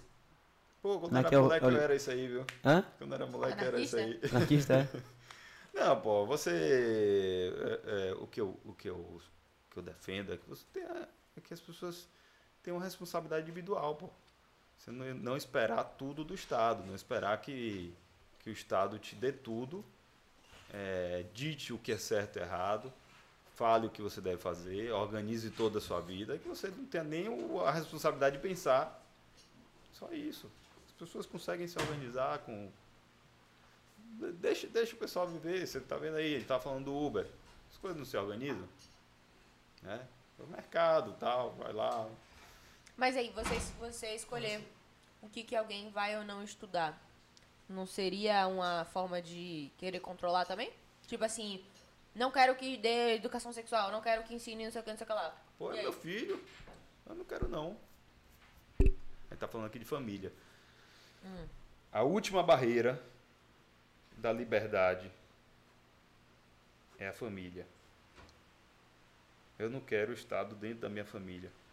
O maior símbolo de liberdade é uma sala de jantar. É o momento ali que você está com seus filhos e você diz o que é certo e errado. E eu não quero o Estado dizendo o que é certo e errado. Eu não quero não poder orientar meus filhos. Família ali é a gente. Não quero o Estado lá dentro. Então não quero, no momento que eu estou com meus filhos, um professor sussurrando, figura de linguagem, Sim. no ouvido dele, falando sobre sexo. Ali é minha liberdade. Ali sou eu. Ali eu sou eu e minha esposa. Ali é a gente. Então, a partir do momento que você destrói a família, você acaba com a, com a barreira da sala de jantar, você acaba com a liberdade. Inclusive tem um livro que descreve a vida privada da União Soviética, chamado Sussurros. Certo? Esse livro é, conta como era a vida na União Soviética ali, como eles tinham eles tinham uns apartamentos meio que coletivos, sabe? Tinham várias famílias morando dentro, um negócio meio louco. E como um denunciava o outro, ó, ele tá é, conspirando contra o governo, tal, ele tá traindo um, as famílias tinham que conversar sussurrando. Ou seja, não existe liberdade. Então, aquele momento ali é um momento meu e de minha família. Eu não quero o Estado dentro. Então, não quero também, quando meu filho, é, de certa forma, em figura de linguagem, meu filho, quando está na escola, eu não quero ninguém falando na vida dele. É assim, agora tem que que é ter. errado. tem que- acho que tem, tem leis também? Você viu aquela parada do eh, DJ Ives que bateu na mulher lá e. Maluquice, porra? Ah, eu- não assisti o vídeo não, mas eu vi, eu vi o Muito a doido, né? manchete. Aliás, eu vi um pedacinho, acho que quem postou até foi o Assustador, Eduardo. né? Assustador, hein? Bizarro, bizarro. É. Ser preso aquele cara, né? Eu, pelo que eu vi ali, bizarro. Eu acho que ele não. É o filho dele ali, né? A filha. Filho, né? Ah, achei que era a mulher dele, não era não? Não, a mulher Não, a dele mulher e o que- neném. Ela, ele tem um, um vídeo explícito em que tá o neném no carrinho Ah, e ele passa por cima do neném. e, enfim. Bizarro, o cara. Porra. Esse não pode educar, não, pode educar o filho. É, tem essa questão Tem que ser também. preso, né? Esse tem que preser. Mas assim, Não, pô. assim como é, esse a gente soube, tem várias histórias de relações abusivas dentro de casa, Tem, de claro. famílias, é, diz- porque assim, você fala da estrutura de família, mas é a família estruturada. A família que tem de fato uma mesa de jantar, uma sala de jantar e um momento ali pra ficar, sabe? Sim. Mas existe também aquelas famílias que não tem. Que o pai é alcoólatra, que a mãe tem que trabalhar o tempo todo. Uhum. Enfim, que não existe esse momento sala de jantar, que não existe nenhum outro momento, sabe? Sim, sim. Como é que ficam então essas famílias? Como é que ficam essas crianças? Como é que ficam essas meninas que não vão ter tido educação sexual, etc, sabe? Sabe o que eu acredito? Tem uma... Imagina. Não, não, Ah, velho, eu acho O pai. Sua pergunta O pai pedofilão lá na bruxa. é sensacional. Sua E ela achando que é tipo de boa. Tem, Loucura aí, claro que velho. Tem. Tem uma coisa que. É, muito comum até. claro. é, cristianismo, a igreja católica fala muito disso, que se chama subsidiariedade. Certo? Ok? Yes. Você tem é, um problema.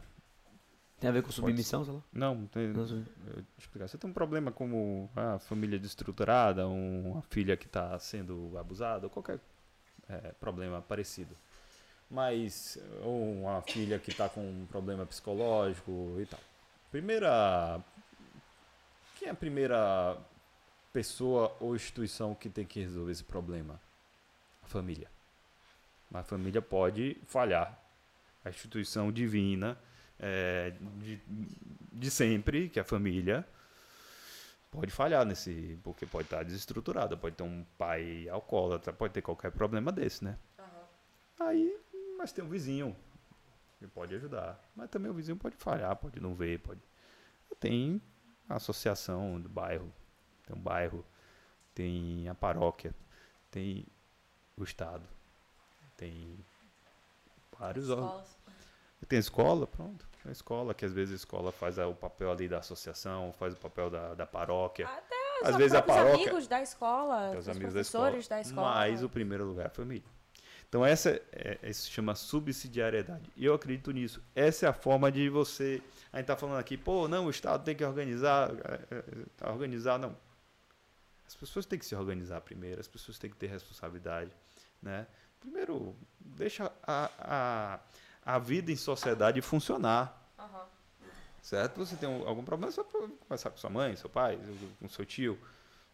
Não deu certo? Ah, pode ser. Aí você vai recorrer a outra pessoa. Sim, entendi. Sua escola, sua, sua faculdade, sua...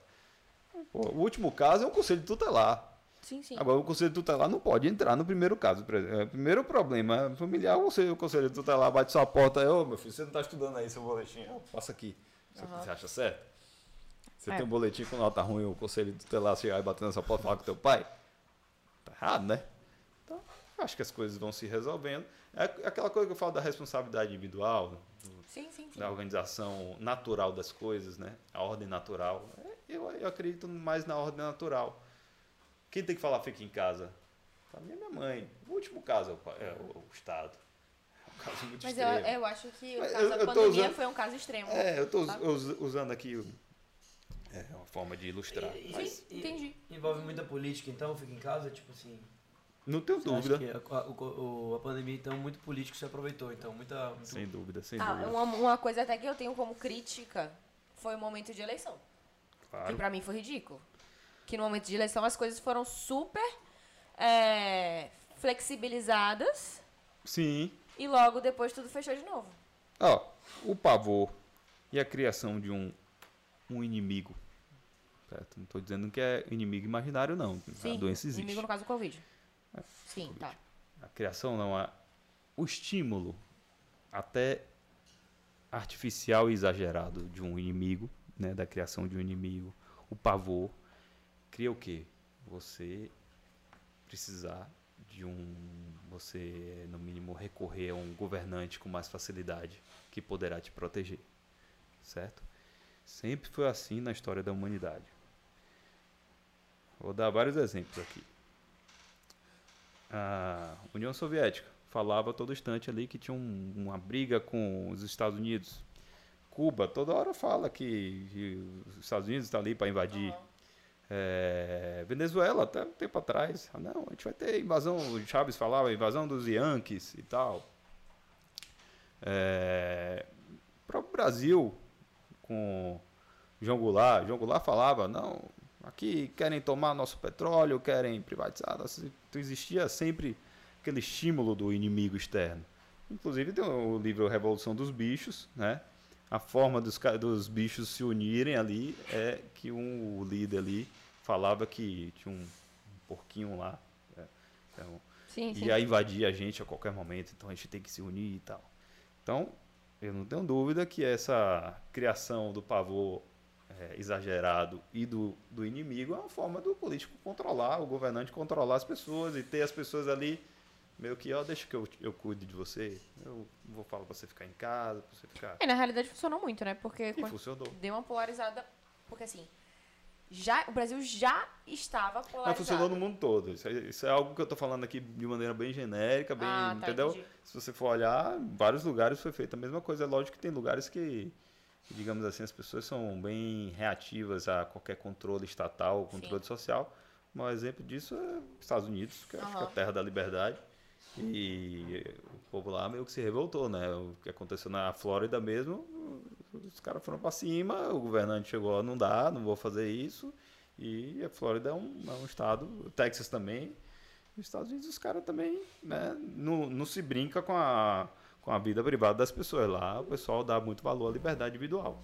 Então, Entendi. mas é- esse é o jogo de poder que é, para mim é muito claro.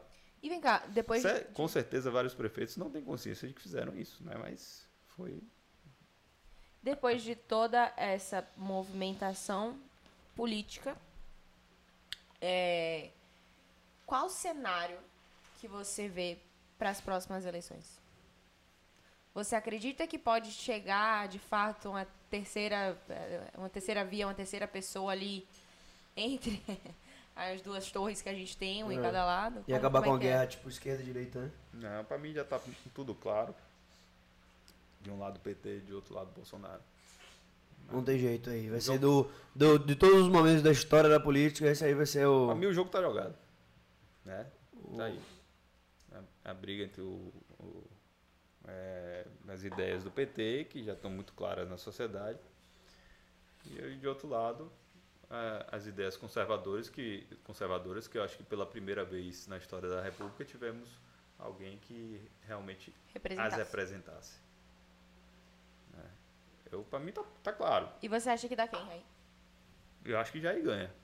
Quem? Jair? Eu acho. Eu acho que o presidente ganha. Eu tô vendo uma. Ele tem um engajamento muito forte, tem um apoio popular muito forte. Né? Pô, eu tava na, na carreata lá, na motociata, pra caramba. Você curte de Moto? Hã? Você curte de moto? Eu gosto, mas não, não- eu tava, lá eu sua tava foto. na garupa lá, né? Por que que foi moto? A gente, a gente ficou até discutindo aqui. que foi- por Sabe? que que Eu, foi moto? eu acho que porque ele começou. Não, porque ele começou uma vez, né, com, com- é, andando de moto no, ali em uma cidade satélite de Brasília. O pessoal foi acompanhando, acho que a coisa pegou. Eu Aí virou isso. moto. Virou, virou moto. Mas tinha carro também pra caramba. Motociata. Pô, tava ali do, da Orlando Gomes, final da Orlando Gomes até Guatemi, entrando pela paralela gente pra caramba. Enfim, o jogo já tá jogado, pra mim a guerra vai ser essa. E. Que eu acho que de fato vai ser uma guerra. Vai, vai. Literalmente, no Eu caso. medo né? dessa É, porra, é, eu também tenho. Tenho bastante medo, na realidade. Mas, sei lá, né? Vamos ver o que é que vai dar. Eu acho que, pô, eu acho que pelo bem do Brasil, o Jair, Jair Bolsonaro tem que ganhar. Bolsonaro pensa Senão a nos gente vai pobres. voltar aí. Porque assim, Bolsonaro pensa nos pobres? Porque, pelo que eu vi, vejo, vamos lá, direita é, tem maior apoio de pessoas que têm maior poder aquisitivo, Certo. né? Não, Não? não, mas eu entendi isso. Não, pelo, que eu vejo, assim, tipo, sei lá. Bairros que mais votaram no O Bolsonaro. povo por é conservador, pô. O povo é conservador. E, tipo, Lula é do povão, né? Tipo assim. Será? Não, é que, tipo, se Pô, posiciona. Jair Bolsonaro teve 50 milho... 57 milhões de votos. Pô. A gente não tem 57 milhões de ricos, não. Se tivesse, tava lindo, né? Entendi. Mas na realidade. Era uma impressão que eu tinha. É, pô, o cara é. ganhou bem, é, muito voto. Pra mim, o, o Acho que é mais difícil encontrar, tipo, um pobre que vá votar em Bolsonaro. É mais difícil, eu acho. Eu, é o que eu vejo. É mais difícil, assim. Por que você acha? Tipo, eu acho que a galera que tem mais grana Tipo, a vota gente em recebeu Bolsonaro. o Cocô. O Cocô é Bolsonaro. Ele falou com todas É. as letras. Cara, eu ando, eu ando em lugar muito pobre, Salvador, e eu vejo muita gente, viu? Pouco, Agora pouco anda com os ricos, né? bom, bom, bom, bom, bom ponto. É verdade. Não, é uma impressão que eu tenho, sabe? Eu não... não- vamos lá, o cara, o presidente eh, simboliza eh, nossos valores co- conservadores, o povo é conservador, não tenho nenhuma dúvida que o nosso povo é conservador, o nosso povo é cristão, o nosso povo é a favor da união da, da a união nacional, nosso povo não é a favor dessas políticas identitárias. Você fala isso para homem comum, homem comum. Você quer, você O que quer- seria homem comum? Homem comum é- não é o intelectual, não é o cara do show business, não é o cara da imprensa, não é, é o homem comum. Você fala pai de família.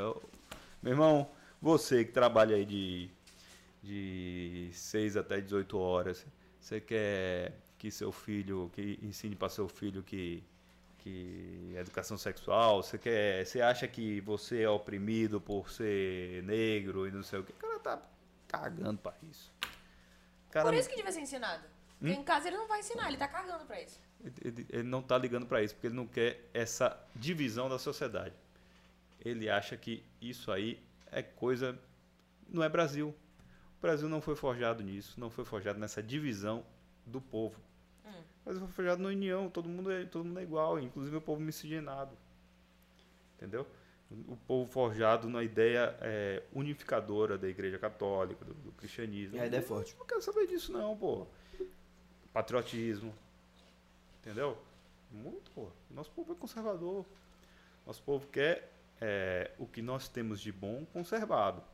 É porque a palavra conservador. É porque quando você fala conservador, a galera remete a machista, que não quer deixar a mulher, nananã. É, exatamente. É, remete aos rótulos.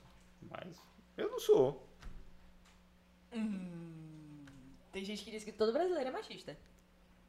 E aí? Eu sou eu. Sei lá, tenho meus defeitos, me- meus acertos, tenho minhas virtudes. Eu não, eu não sou é perfeito. Eu não sou objeto de engenharia social e não sou lacrador. Esse pessoal que fica, ah, porra, não sei o quê. Não sou, pô. Eu sou Entendi. eu. Mas então, moral da história, voltando a a eleições, você acha que vai dar bolso? bolso Eu acho. Eu acho. Eu acho, pra mim ele tá muito bem, ele tem engajamento muito forte. Ele tem gente é, que vai pedir voto. É, muita gente não quer é, volta do, do- do PT, não quer é, controle estatal, não quer sua empresa sendo né, controlada a todo instante. É, quer ter liberdade, quer ter quer a fé, sua fé respeitada. É, entendeu? Então eu, eu acredito muito. que- O pessoal do agronegócio mesmo não quer. O pessoal do. eh, quer poder se defender. O cara mora numa fazenda, tem lá. Quer poder eh, ter sua, seu, seu poder de defesa, né? Ter o direito de ter sua arma e, e botar o bandido pra correr que tá ali querendo entrar na sua propriedade. Então, Tá então vendo? Parada Isso aí, eu acho, isso aí eu acho barrizão. Eu não consigo entender. Tipo assim, rolou todo esse escândalo do Lázaro e tal e tal, mas. Não consigo entender como é, o porte de arma poderia ser positivo. não, ah, em- é, tipo, lá. pensando no macro, entendeu? No total. Pensando em, tipo, todos os casos que tem de. Enfim. Se esse DJ casa, Ives tivesse uma arma em casa, Exatamente. ia dar um B.O. da porra. se o quê? O DJ Ives que bateu na, na mulher dele lá. O que é que tem? Se Tivesse tivesse uma arma arma em em casa. É, na- Pô, ele poderia matar, matar a mulher também de outra forma, né? É, mas às vezes Então você tipo, pega é um aí- instrumento que facilita, querendo ou não. Você- tem. é, é, sim, pô. Mas aí. Mais uma vez, a vida como também ela é. bang bang. A vida como ela é. Ele não vai, ele não vai matar por causa disso. Ele vai. Você vê toda essa. essa, esse controle estatal não impediu o cara de sentar a mão na mulher, pô. Então, eu, pra mim, você tem que ter o direito de se defender. Imagina você mora na fazenda lá, você vai chamar um, um 90? Tá bom, vou chegar aí. Matou todo mundo já, já. Estuprou essa mulher e tal. E vem cá, é, mudando de fato de assunto, mas depois eu vou voltar. Você, você quer Eu continuar? queria só, Você tipo tem- assim, se, O, di- direito, o direito à posse de arma, né, o direito de defesa tem, tem um sentido, né, são dois sentidos, que é o primordialmente a segunda emenda americana. É o sentido de você ter o direito legítimo de se defender, né? Mim é legítimo, você está ali, está com sua família, você vai defender sua família é, de, do mal, Sim. Pô, eu quero ter esse direito, né? E segundo, é, que é um, algo que está na Constituição Americana, o direito civilizacional de um povo não ser subjugado a uma tirania. Isso é mais complicado, mas é o que está lá. E eu acho totalmente legítimo. Um povo armado, a frase do próprio Jair Bolsonaro, um povo armado jamais será escravizado. Ele não falou isso à toa. Ele falou exatamente no- com o sentido da segunda emenda americana. E você ter, você ter um povo realmente é, não subjugado a um tirano. Primeira coisa que o Chávez fez foi desarmar o povo. Primeira coisa que Hitler fez foi desarmar o povo. Primeira coisa que Stalin fez foi desarmar o povo. Então, todos os tiranos, primeira coisa que fazem é desarmar as pessoas. É, mas também Então, é, são Existe dois o lado sentidos: de- o direito de se defender e o direito de deixar uma, uma ah, população são escravizados. não escravizada. existe o lado também de. Existem diversas armas. Tipo, conhecimento é uma arma. Muito poderosa, inclusive. Não é toa que Hitler mandou queimar os livros. É, também. Que, enfim. Mas no final das contas, a arma na cabeça vale mais, né? Então, uma forma de subjugar o povo. Entendi. Ah, o que eu queria falar, que eu queria perguntar é: você é a favor ou contra a legalização da maconha? Eu sou contra. E você não acha que isso é a pessoa que deve escolher? E não o Estado? Você tem que ter. é, você tem que, você- eu, eu tenho basicamente uma ideia moral. Né? Hum. O Estado. Da igreja? A igreja não deixa? Como é? Veja bem, você tem moralidade, você tem o certo e errado. Para mim, droga é uma forma de escravizar as pessoas. Certo?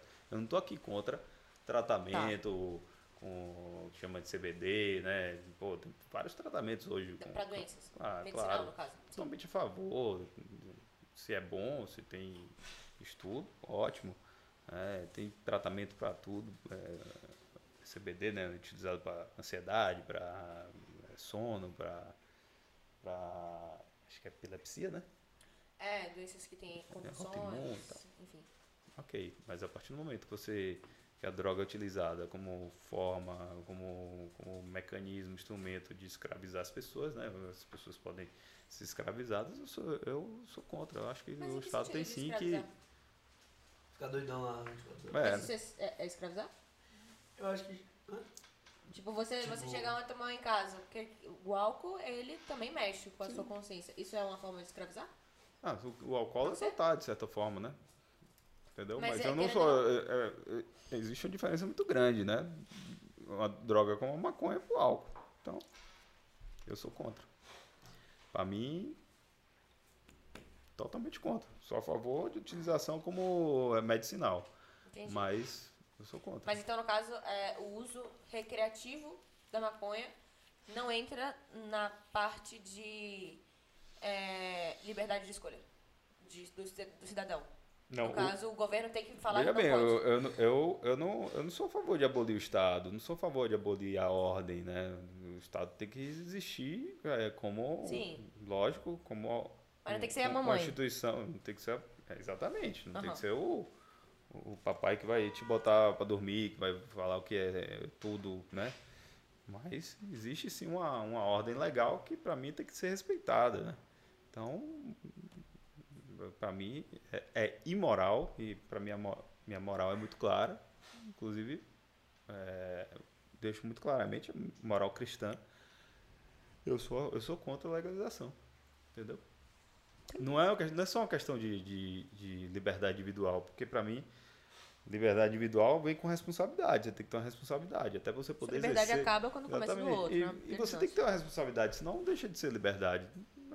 Você acaba é, sendo escravo da própria, digamos assim, do, do- de não ter limite.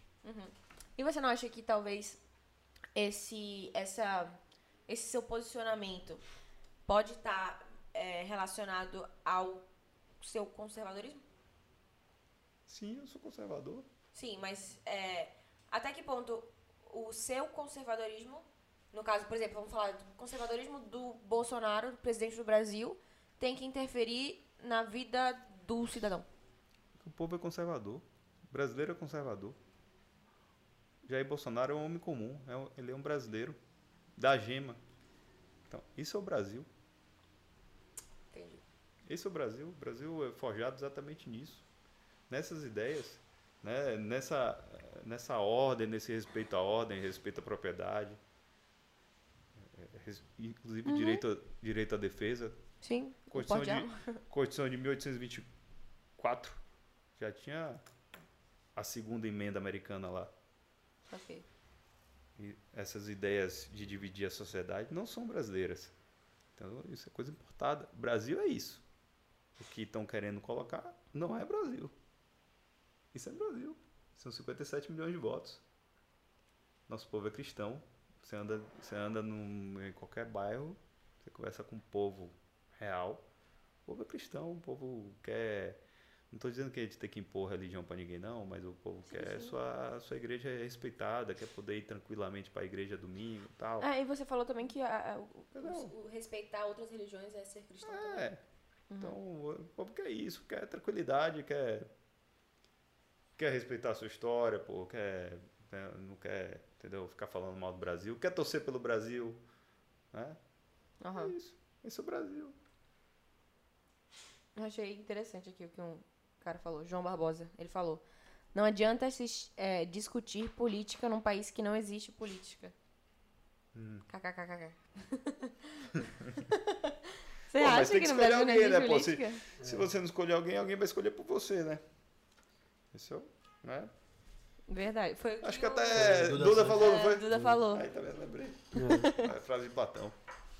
Mas Foi pô, mesmo. se, você, se você não escolher, alguém vai escolher por você. É. Você vai ser governado por, por alguém, entendeu? Então, pô, vota no que você achar melhor. Estuda o cara. Antigamente não tinha nem isso, hoje tem rede social, tem podcast. Veio o cara falando besteira, falando coisa certa, errada e tal. É. Pô, tem tanta coisa. Mas também tem muito instrumento, né, pô? Eu mesmo, ó, minha rede social lá, posto tudo lá, Instagram, não sei o quê.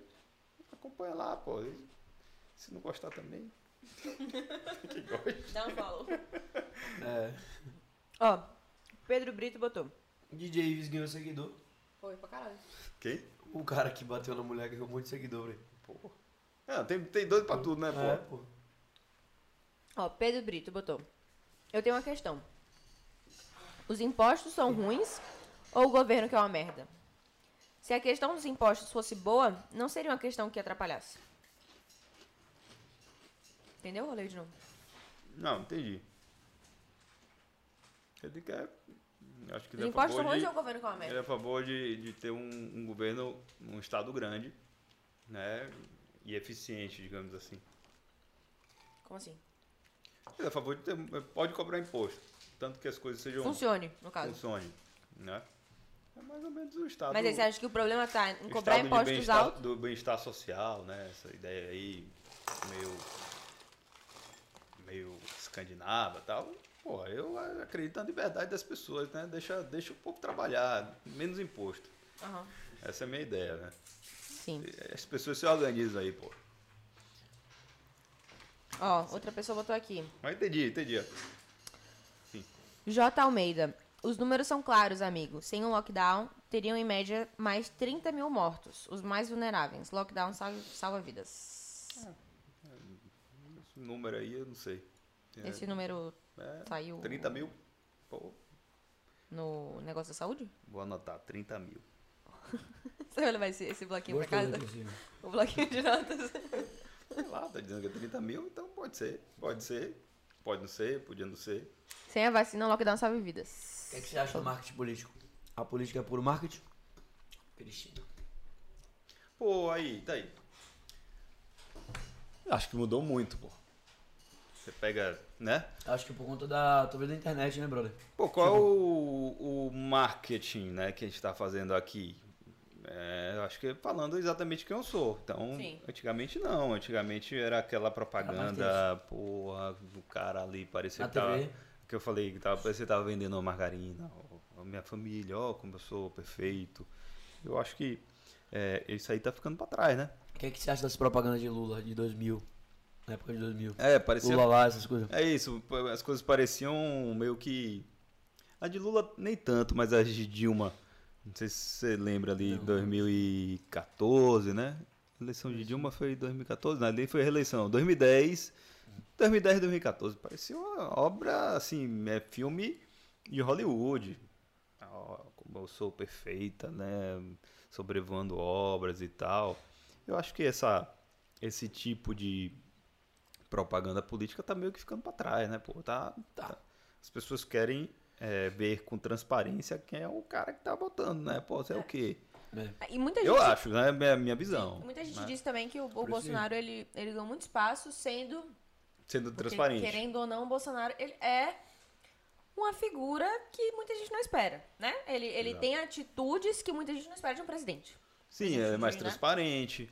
é, a gente chama isso de antifrágil, né? Ele é um cara que, é, digamos assim, ele não é. Não usa máscara, ele Falso. briga com os jornalistas, Não, eu não tô nem etc, falando da- etc. de hoje, eu tô falando é, é, voltando aí a marketing, né? A campanha eleitoral. Sim, sim. Ele é um cara que não é enquadrado facilmente. Então o que acontecia ali na campanha eleitoral e na Isso aí, de, pré-campanha? de que época? 2000? 2000. 18, né? 2018, 2018, 2017, 2018. Ah, tá. Internet, batendo. É, não, mas antes disso, é, é, tinha internet, é lógico que ele sempre teve o público da internet, que, ele, que foi gigantescamente potencializado com o, o discurso dele na Comissão de Direitos Humanos, que ele fala até sobre educação sexual para criança, ele chama... São canalhas, canalhas, canalhas mil vezes. Você lembra desse vídeo? Não. Lembro, eu lembro. Esse- Nesse vídeo ele passou de 100 mil pessoas no Facebook para 5 milhões. Puf, estourou ali e ele foi criando realmente um sem filtro. Sem filtro, era é isso que eu ele. quis dizer. Sem filtro, ele foi criando ali o público, mas ainda era um público da internet. E ele sempre foi um cara não enquadrável, não rotulável, apesar dos rótulos que Sim. foram criados ao longo da na imprensa. E aí a imprensa vai, machista, mas aí quando ele aparecia realmente, A oposição, no caso, tipo. quando ele viu, porra, o cara não é isso. Pelo menos o povo conservador, pô, tá aqui, mas ele não é isso. Quando começaram a assistir ele no Super Pop, é, Luciana Gimenez, ele começou a ir pro Super Pop. Aquilo ali deu uma potencializada nele, porque as pessoas começaram a ver, pô, peraí, não é, é bem assim. Então, foi ali. E aí, na campanha eleitoral, que aí, inevitavelmente, ele foi pra Globo, pra não sei o quê, as pessoas, ó, porra, é isso aí, a gente precisa disso aí. E aí ele foi crescendo, teve 57 milhões de votos, sem fazer essa campanha aí hollywoodiana, como sempre foi feito. Então ele quebrou um paradigma. É, na comunicação. realidade, Você quer dar comunicação? faço ele inovou É, bastante, por isso que né? eu. Inovou, tal. puxando. Não tinha tempo ele chegar a fazer a live, aquela live ali na, Na mesa dele. com a raquete de, de- Porque sem dinheiro, não precisou de marketing dinheiro. político é muito. É, Eu- se- Eu sei, é. E assim, pô, se você faz também, eu acho que hoje é, a coisa do artificialismo, né? É, as pessoas identificam, pô, É. artificial demais, cara. Agora quando tá na. Existiu essa, hoje, hoje tem mais isso aí, né? É, os políticos eles estão mais presentes nas redes sociais individuais, né? Seu É, eu acho a galera- a Semineto galera- é bem forte, né? Semineto é pau a pau com o próprio Lula. a rede social dele é forte. Você vai fazer um Não, comparativo tem, assim, Pô, tem. não é? É, faz um comparativo. De engajamento. De engajamento, é. é. tem vários, né? Tem Twitter, não sei o quê, enfim, tem tudo, né? Não, o ideal é você ver qual que atinge melhor o seu público pra ver qual Acho é a forma tudo, de... eu faço tudo. Assim, é lógico que tem, tem algumas que eu sou melhor. O Twitter, né? Que e gosta mais. É, meu, Sempre meu tem. Twitter é bem ativo lá, tal. É, sou bem presente. É o momento ali que você consegue dar opiniões. O, o Twitter é muito. No simultâneo, né? É, eu tenho ideia, o Twitter é tão. É, a palavra é. esporádico. É algo que nunca, nunca previ na minha vida. Ontem, quem me seguiu foi Renzo Grace, pô. Eu sou, sou mega fã de Renzo Grace. Eu ainda, ainda postei, porra, você tá me seguindo, pô. Eu, cara, aí, pô, é uma coisa que eu nunca esperei na minha Sim, vida, entendeu? sim. É, você vê que é uma coisa muito cara tá lá na, é, em Nova York, lá na academia lá dele de Jiu-Jitsu em Nova York, tá me seguindo, vendo, é, dando opinião, comentou. né? Então é muito. Acho muito legal isso. Pô, É uma troca muito Dez grande. anos atrás, nunca cada- imaginei que eu ia conversar com o Renzo Gracie. E, e, assim, cada pessoa agora pode criar sua própria matéria, né? Tem É. liberdade de você criar seu, sua notícia, né? Suas- Seu O que você acha, o modo de pensar, de tudo. YouTube e tal. blá. Antes não era muito concentrado. Pô, né? ele tava falando aqui o, é, o, o próprio Flow, né? Ele tava falando do Flow. Pô, os caras. é, Entrevista de Eduardo Bolsonaro mesmo, pô.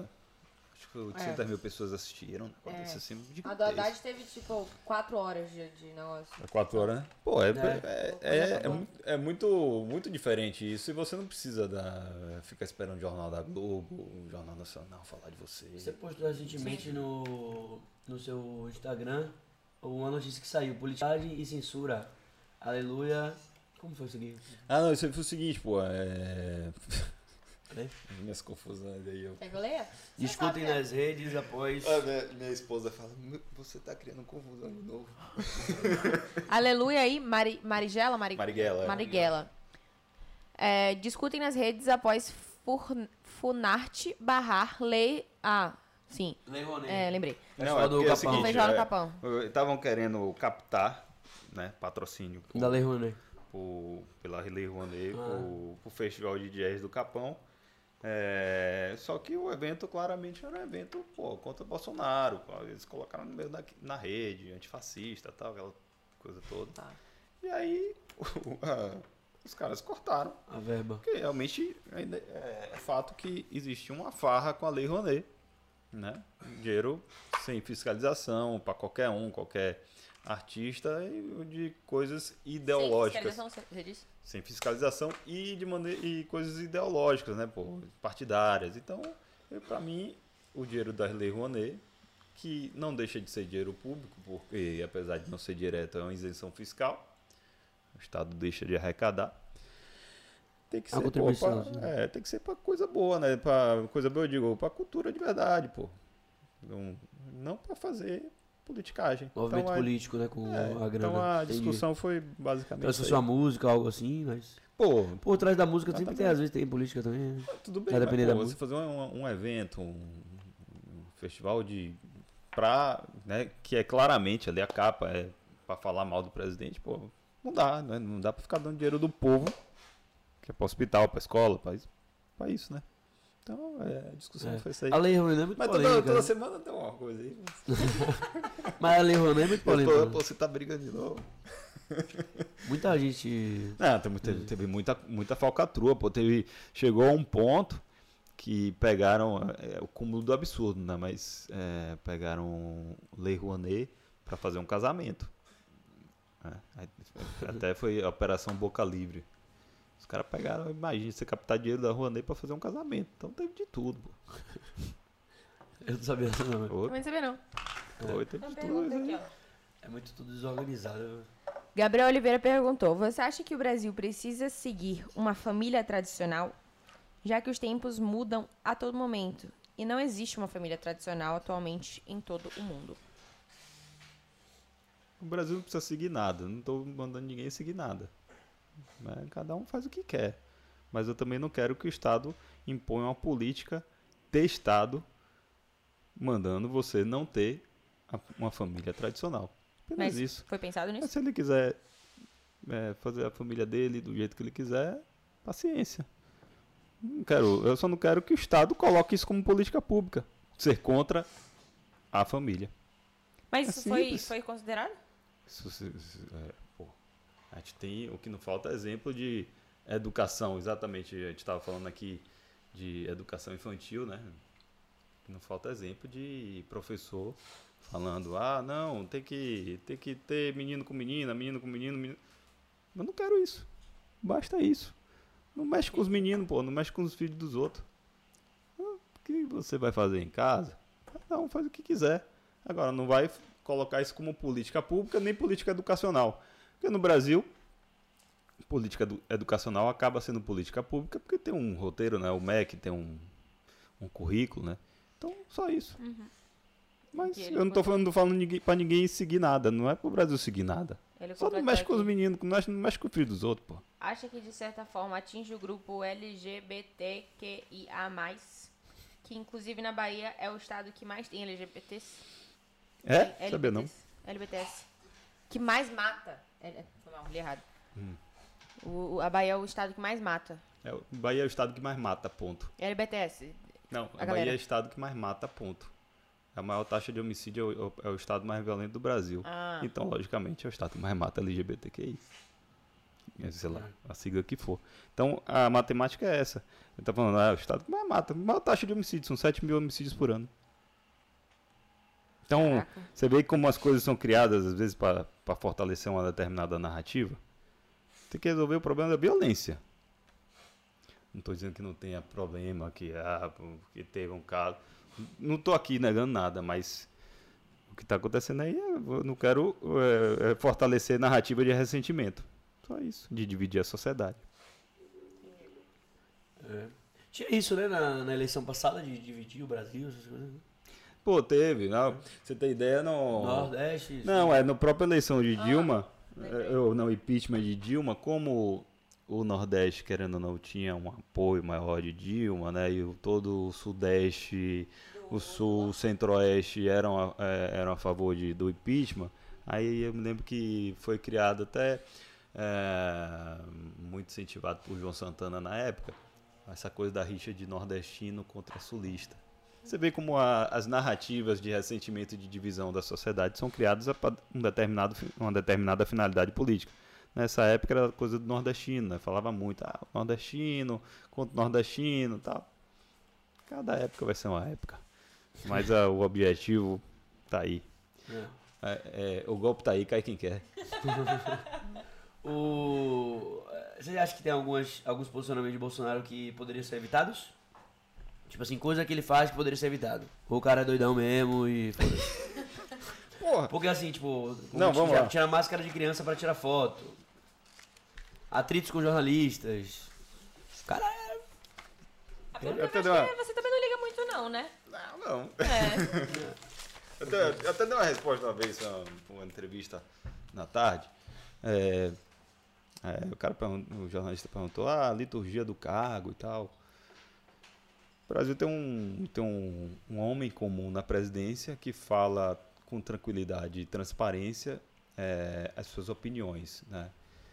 É, a coisa da liturgia. Eu prefiro alguém que fale a verdade, que seja claro e transparente na defesa dos valores que ele se propôs a defender, do que alguém que seja um passador de manteiga, digamos assim. Ideolo- ideológico, no caso. Não é só ideológico. Aquele cara que Passador se de es- manteiga, quando você diz, é o... aquele cara que se esconde, que fala, fala e não diz nada. Então ele é uma pessoa transparente. Inclusive, nós temos casos parecidos na história. Né? É, o Zé Bonifácio, quando brigou com Dom Pedro I e foi exilado na, na França, é, ali no primeiro, primeiro reinado, ele chegava e mandava carta para o Brasil, né, para publicar em jornal, chamava Dom Pedro I de jumento e tal, e, e a briga era assim, usava palavras fortes, digamos Bem assim. amigável. Pois é. E assim, Sim. era ele, e eu, porra, Zé Bonifácio. Mas é, você é não Zé acha que... Então, eu- eu- só para chegar no ponto, é um cara transparente.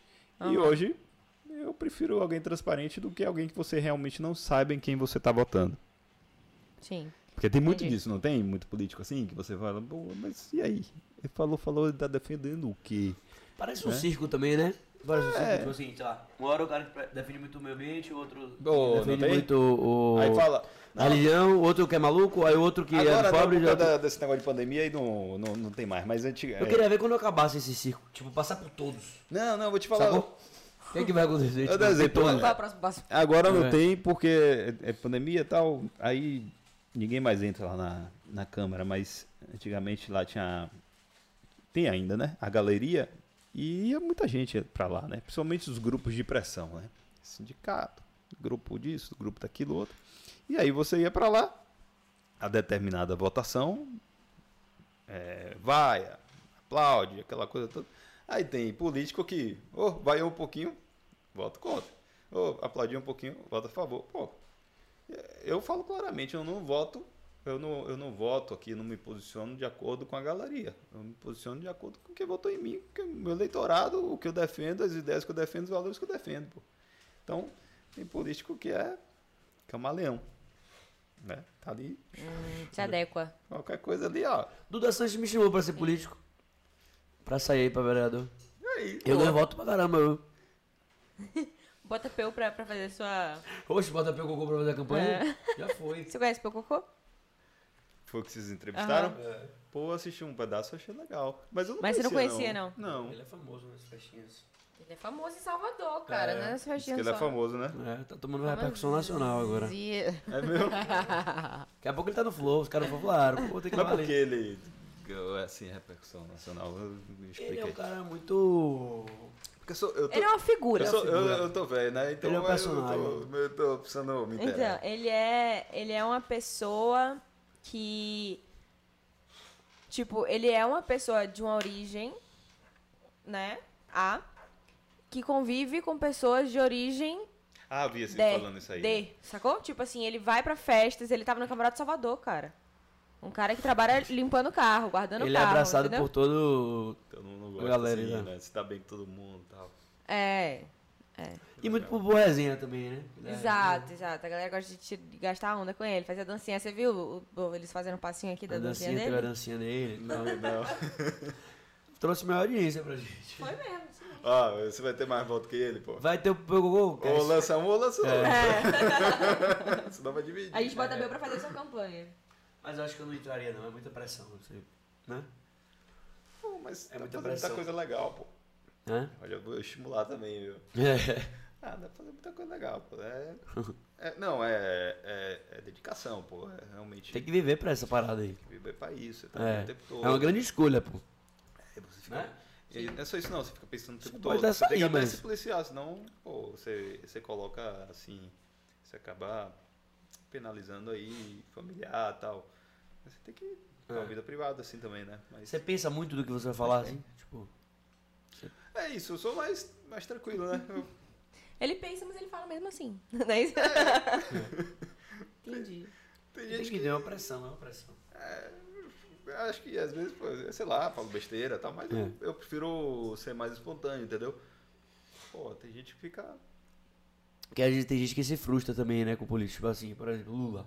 Teve gente que amava Lula e depois passou a odiar Lula. É. Nossa, meu avô, por Mesma exemplo. coisa, Bolsonaro. Amava Bolsonaro e depois odiar Bolsonaro. É, Nossa, e, e às vezes É, vai pro completo oposto, né? Tipo, meu avô, uma época, fazia campanha para pra Lula. Tempo atrás.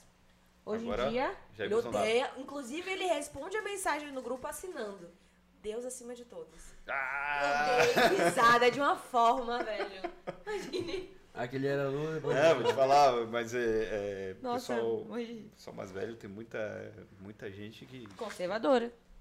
no Facebook, pô, eu fiz um estudo é, do meu público, aí quando é, é mais de 65 anos, pô, assim. É?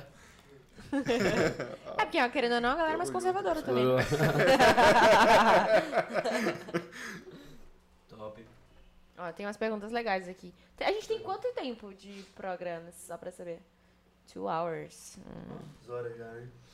é. Duas horas. Manda aí, manda aí. Vamos lá. Tem um aqui. Quais as dicas para que os jovens tenham interesse em ingressar na carreira política? Por onde começar, você acha? Não, no caso, para os jovens que têm interesse de ingressar. O que, que eles devem fazer? Pô, eu não vou dizer que é fácil, não é. É um, é um sistema, o sistema brasileiro é um sistema perverso, né? Essa questão de partido político e tal, de arrumação, é, acaba sendo às vezes muito complicado. Mas tem que ocupar espaço, pô. Você tem que ser líder de alguma coisa, né? De algum, de alguma ideia. É, você é líder. Antes de você querer se candidatar, você, sei lá, ganhou um DA, participou de uma eleição de DA de faculdade. Sim. Você, né? Você está liderando alguma coisa, você tem algum pensamento nas redes sociais, você é, tem algum Você movimento. acha que é importante ter uma então- ideologia pra entrar na política? Ou seguir uma ideologia? Pô, você tem que pensar em alguma coisa, né? Tem que defender algo, né? Eu, eu, eu, mais uma vez, eu sou conservador e eu não considero conservadorismo ideologia. Mas é, acho que é, as pessoas têm que defender algo. É o que eu falo. Antigamente, 10 anos atrás, é, o cara botava um santinho, uma carinha tal ali, tal, um número e às vezes dava voto. Mas hoje a coisa está tão transparente né, com rede social que aí, se você não tiver Ah, eu, não tenho nem defesa, vontade, eu não tenho nem vontade de votar, votar, velho. Eu não tenho nem vontade de votar. Juro pra você. Claro, tem que votar, né? Porque se a gente não votar, vai ter quem vote. Não, tô entendendo. Eu, não- é, eu acho Mas que eu não tô não, velho. não chega. Eu acho chatão, não velho. Eu acho chatão essa porra aí, velho, que você faz, velho. Tipo assim, eu acho chato pra caralho, velho. Eu acho muito chato, velho. Porque, tipo assim, eu não consigo confiar. Desculpa, eu não consigo. Tipo, não é você. Sabe? Não, eu não, tô consigo. entendendo, pô. Porque é uma grande putaria, velho. Entendeu? E aí, tipo assim, ah, o avô dela era. Aí toda hora os caras, porra. Toda hora é um circo, velho. É uma palhaçada, velho. É uma palhaçada. Então, tipo Você assim, se eu, eu gosto de perder. É. Eu não gosto de perder meu tempo indo lá naquela porra voltar, entendeu? Tipo, Não, me sinto que eu tô. ah, Sugado por essa porra. Tá ligado? Você se sente como Mas, uma pô, Eu tem que- que. Vamos Tem que lá, participar, tem que ser cidadão, né? Porra. Eu sei disso. É, no caso, se você Mas- não votar, É, o custo da- as pessoas votam Pô. Ó, por vamos você. lá, a gente, tá falando, a gente falou bastante de liberdade, né? É. Muito. Liberdade e tal. Não quer o Estado babar, não quer Eu tô começando a participar mais agora. Não, vamos lá. A política. gente não quer o Estado atrapalhando nossa vida. Entender não quer o melhor. Estado- Mas, pô, o custo da liberdade é a eterna vigilância. Eu entendo o, cara que. Você é um cara que, que gosta da sua liberdade. Então você não quer encher o saco com política. É. Você quer que o político não enche o seu saco. Não é? E também não quer encher o saco- seu saco com política. Pronto, legítimo. Pô. Mas o custo da liberdade é a eterna vigilância. né? É a frase de Thomas Jefferson, eu acho que é. É de. É um dos, Red Sonsons, não? Da... é um dos pais fundadores aí dos Estados Unidos. Eu acho que é Thomas Jefferson. Enfim. Ele inventou o nome agora. Beleza. É o, cu- é o custo da liberdade. Você Red Sonsons. você vigiar pra sempre, pô. Você tem que ficar de olho. Senão, aí daqui a pouco, beleza. Ó, acabou sua liberdade. Ah, você não vai voltar mais não, irmão. Acabou. Né? É. Até quando a gente é mais impactado, por exemplo, eu tô sendo impactado com imposto. Por exemplo, aí eu começo a me esforçar mais pra participar. Tem que. É, não falou do infelizmente. TFF aí? Porra. Pô. Não, eu acho que também se fosse usado o, o, o- a arrecadação Imagina, de forma Uma correta. coisa que eu, que eu Não, defendi. Não é só isso não, pô. Você pega, teve, teve lockdown, teve gente.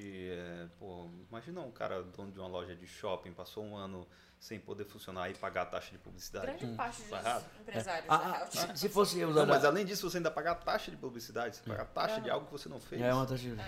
Que não vai usar de forma correta o dinheiro, tá ligado? Por exemplo, Pô, mesmo assim, você não prestou esse serviço, não- você não fez. Não, você tem carro? Tenho, tenho. O carro é seu? É, tem um carro meu. É seu carro. Tenho, tenho. Eu não acho que é seu carro.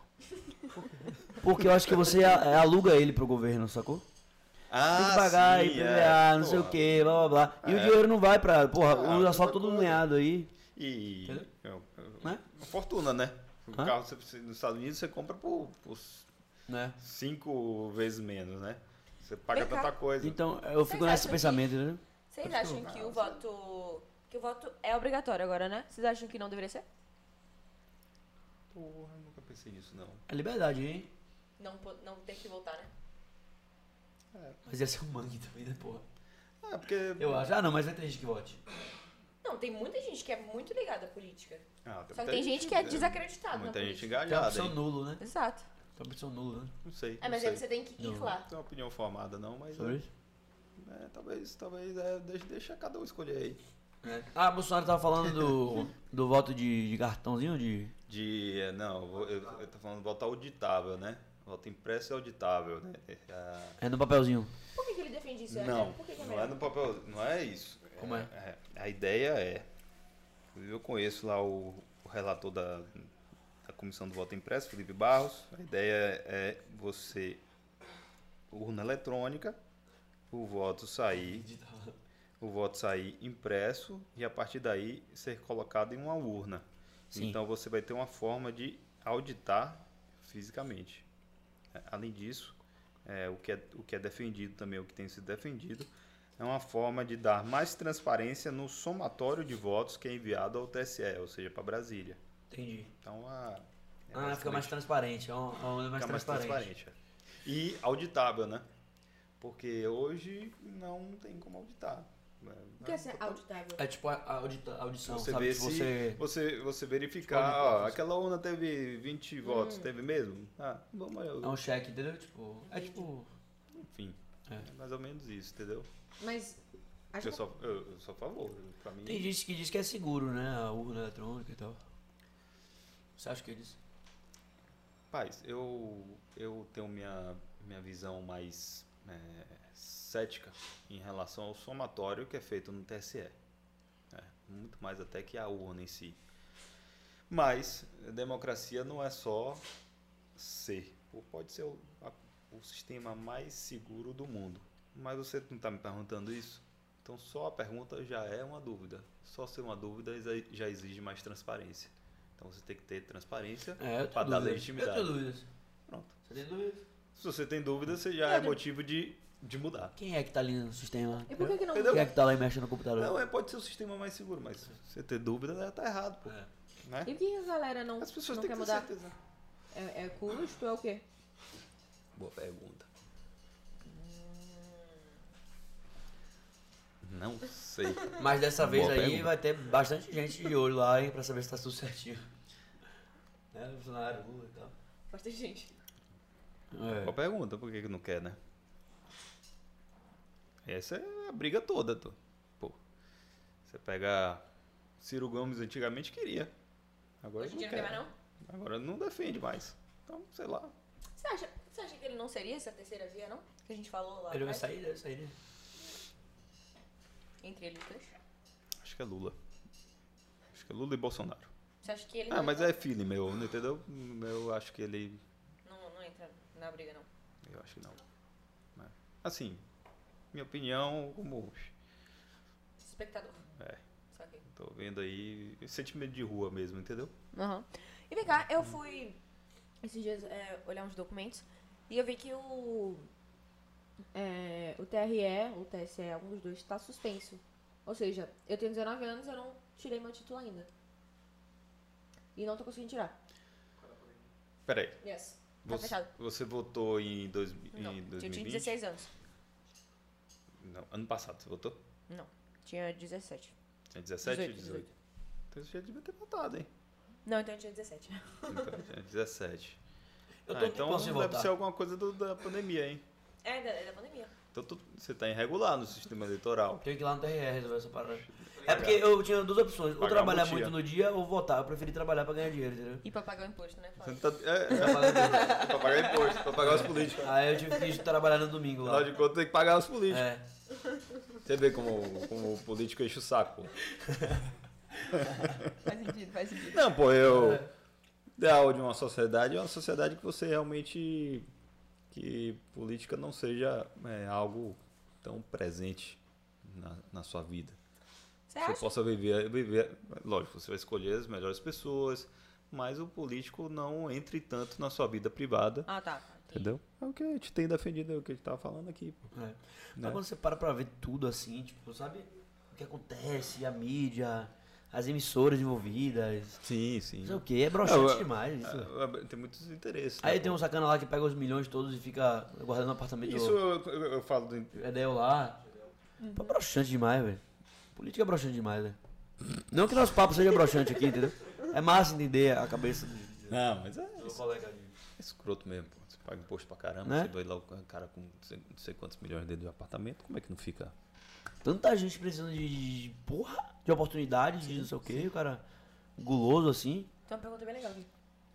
Alexandre, por que você acha que o jovem hoje é tão preconceituoso barra intolerante com o conservadorismo? Canal Astral perguntou. Pô, tem um problema de. Ó, vamos lá. É tão, mas eu vivi uma época que era muito mais. Não, eu digo né? com conservadorismo. É isso.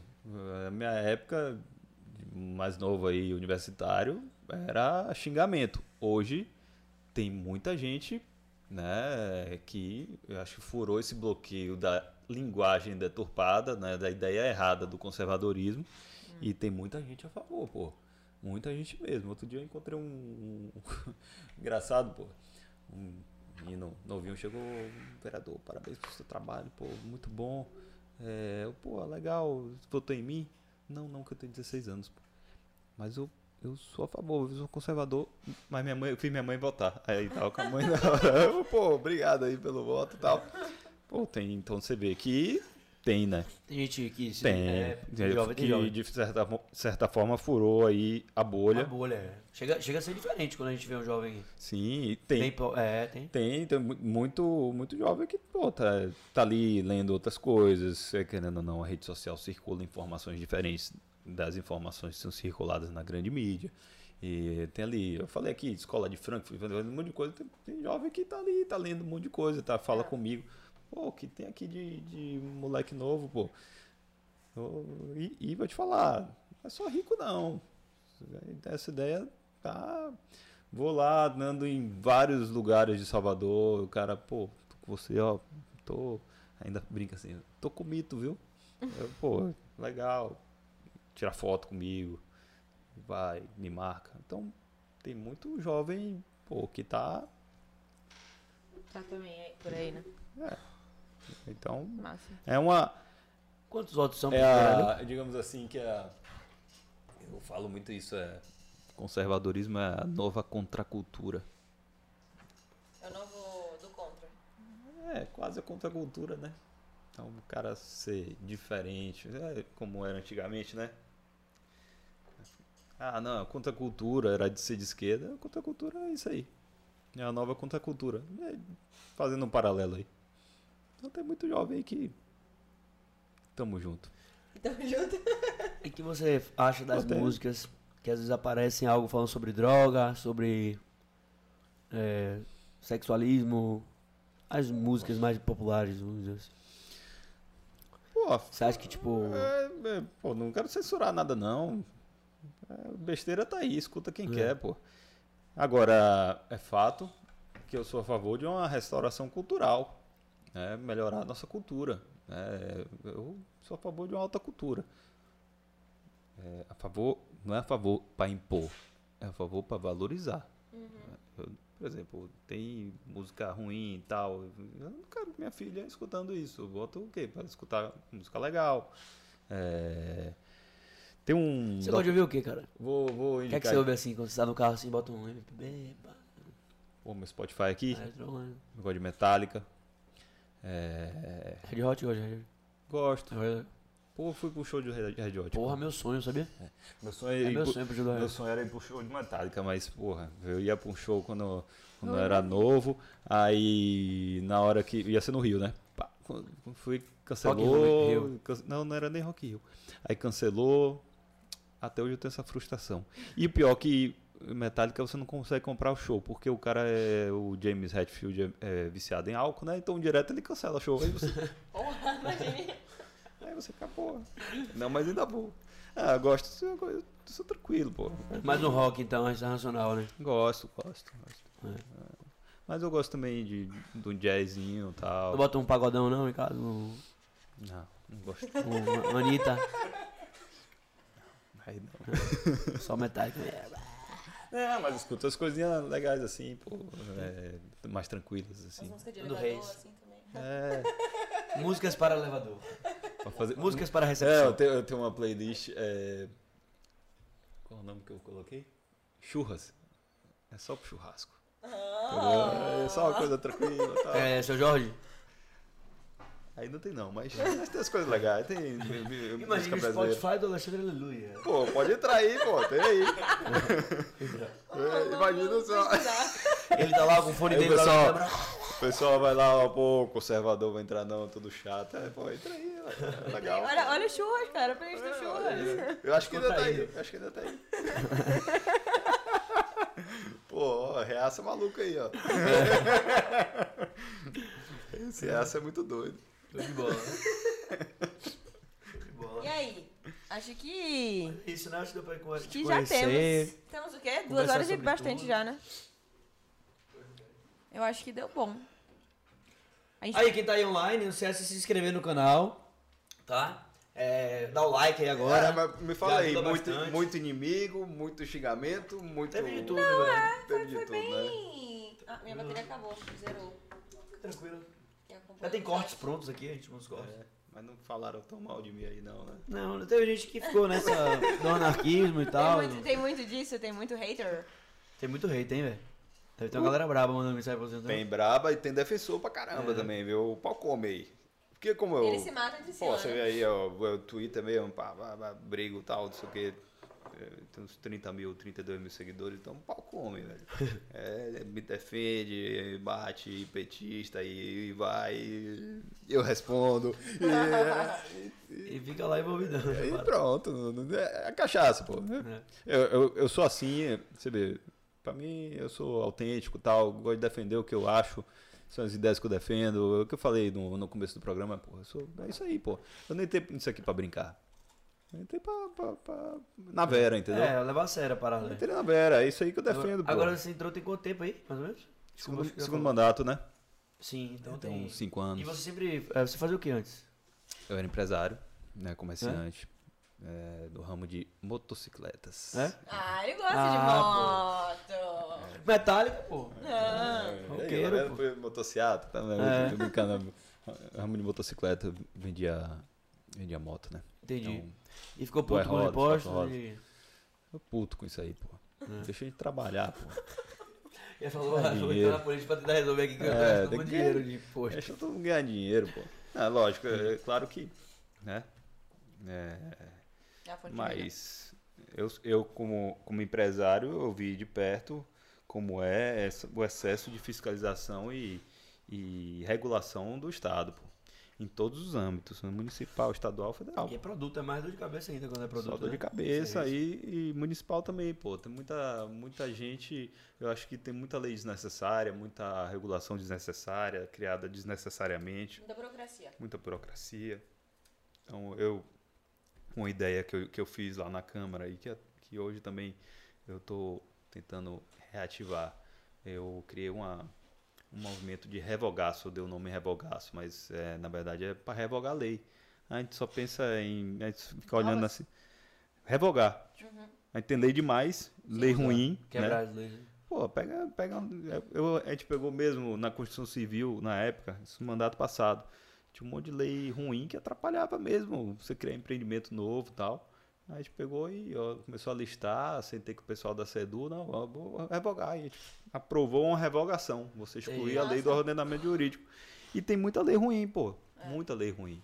Que acaba atrapalhando. Tipo qual, assim, um aqui você fala, porra, consegui excluir essa aqui. Pô, vou te falar, é, a, a principal era uma lei que, é, em relação à Constituição Civil, uma lei que é, dava tanta medida para uma guarita que inviabilizava meio mundo de empreendimento na- em Salvador.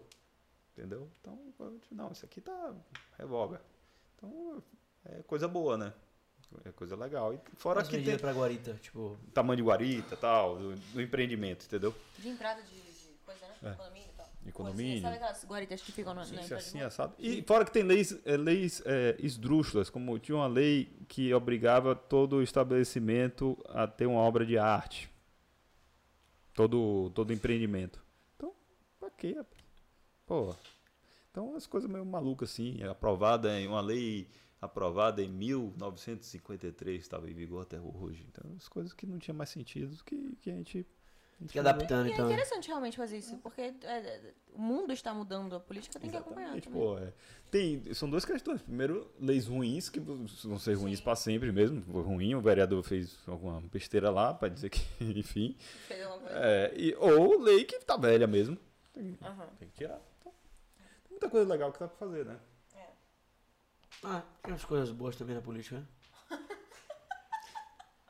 De vez em quando, né? Tipo, Dá pra salvar assim? Quando, quando, ganhou a eleição, tipo, ah, quando para de encher o saco do cidadão, né? O político aí. Não pode cobrar imposto, dá pra ter algumas coisas que dá pra ver que salva, né? Não, a vida não. Também não vou dizer que a vida se resume a, a, a imposto. A gente não pode resumir tudo a dinheiro. Né? A gente É. falou aqui de valores, né? É, de ideias, de, de impunidade, de direito à defesa, né? defesa da pátria, questão da, da, da é, Família? a família, você ter, ser Educação, muito arraigado à sua terra, seu, ter suas eh, lealdades, pronto, Hum. deixa a palavra, Sou muito a favor das lealdades, você É. ser- entendeu? Você conseguir fortalecer as lealdades, lealdade com a pátria. Isso aí E tem que ter valores, um olhar isso pros não é- isso não é pobres, só né? dinheiro. Tem que ter olhar para os pobres também, né? Educação. Educação. Eu acho que já foi Educação boa. É pra mexer em educação, assim, pesado. É, e educação boa, né, pô? É, de Educação qualidade, boa. né? É. Né, Não adianta, né? Saúde boa, né? Tem educação base, né? Base escolar boa, tipo, Sim, base, né? sim. Isso é mesmo. Bota lá uma dessa. É, E, e, E base de e, pô, não dá pra também ter impunidade, né? É, é o que eu falei, o estado mais violento do Brasil, pô, tem que, tem que mudar alguma coisa aí. Tem alguma coisa que não tá funcionando, concordo. Alguma coisa errada. Tem um olhar para as escolas, né? As escolas Sim, básicas sim. e públicas da prefeitura também. né? Sim, sim, com certeza. Tem que muita ter esse olhar aí. melhorar, pô. É. Eu acho que o vereador tem uma, Porque, tipo, uma é o que atuação do- muito, muito presente. Duda falou isso também, né? Pô, não aguento mais ver, tipo, escola fechada. não sei o quê. É, pô, não dá. Tem que ter escola, velho. Ter. Eu acho que muda muita coisa se tiver educação legal, sabe? E dizem que político tem medo, né? De, da educação. Bota aqui o meu, por favor. Claro, claro. Se tiver ainda. O político tem medo da educação, tem medo de circulação de informação. Você vê aí, os caras lá em Cuba, a primeira coisa, ó, É verdade. cortou a internet. Porque Então tem países piores né, que o Brasil. Eu achava que o Brasil era o pior. Porra. Mentira, claro que tem. você pode É. piorar, né? Mas tudo Ah, pô, bem. as pessoas têm que é, deixar as pessoas livres, né? Se Ah. juntarem e tal. Ah, tem muita pergunta aqui. A galera tá pirada aqui, falando, não, isso é antes da minha pergunta. Deixa eu ver. Quer que eu leia? Vale, Marcos. Fala, Marco Batista aí, ou pode ir de cima pra baixo. Ele sim. Tá, vamos lá. Não acha que, como presidente, Bolsonaro desrespeita totalmente a liturgia do cargo? Do cargo? O desrespeito à imprensa, a manipulação dos dados não são prejudiciais à democracia? Eu até respondi essa pergunta de certa forma, né? Eu Falei aí de Bonifácio, né? Deu o exemplo de Bonifácio, que era alguém autêntico e e real, falava a verdade. E eu prefiro muito mais um presidente, um líder que seja transparente, fale a verdade, é, deixe muito claro o que defende, é, os valores que defende, do que alguém que se esconde em torno de um discurso bonito. Aham. Então, acho que tá, tá meio que respondido isso aí. Próximo, né? É... Bom, um, contra- um conservadorismo não acaba trazendo um patriarcado à tona? Um machismo que vem sendo combatido há muito tempo, onde as mulheres acabam, acabam submissas, ou não? É, eu também respondi, é, de certa forma a gente falou sobre isso, né? É uma ideia, nosso povo é um povo unido, povo do bem, não é um povo ruim, não é um povo é, que um marido trata mal a mulher, é, eu tô falando do nosso povo Sim. no geral, é, a gente tem exceções que devem ser punidas pela lei penal. Aham. Entendeu? Eu quero- A polícia tá aí para isso. O...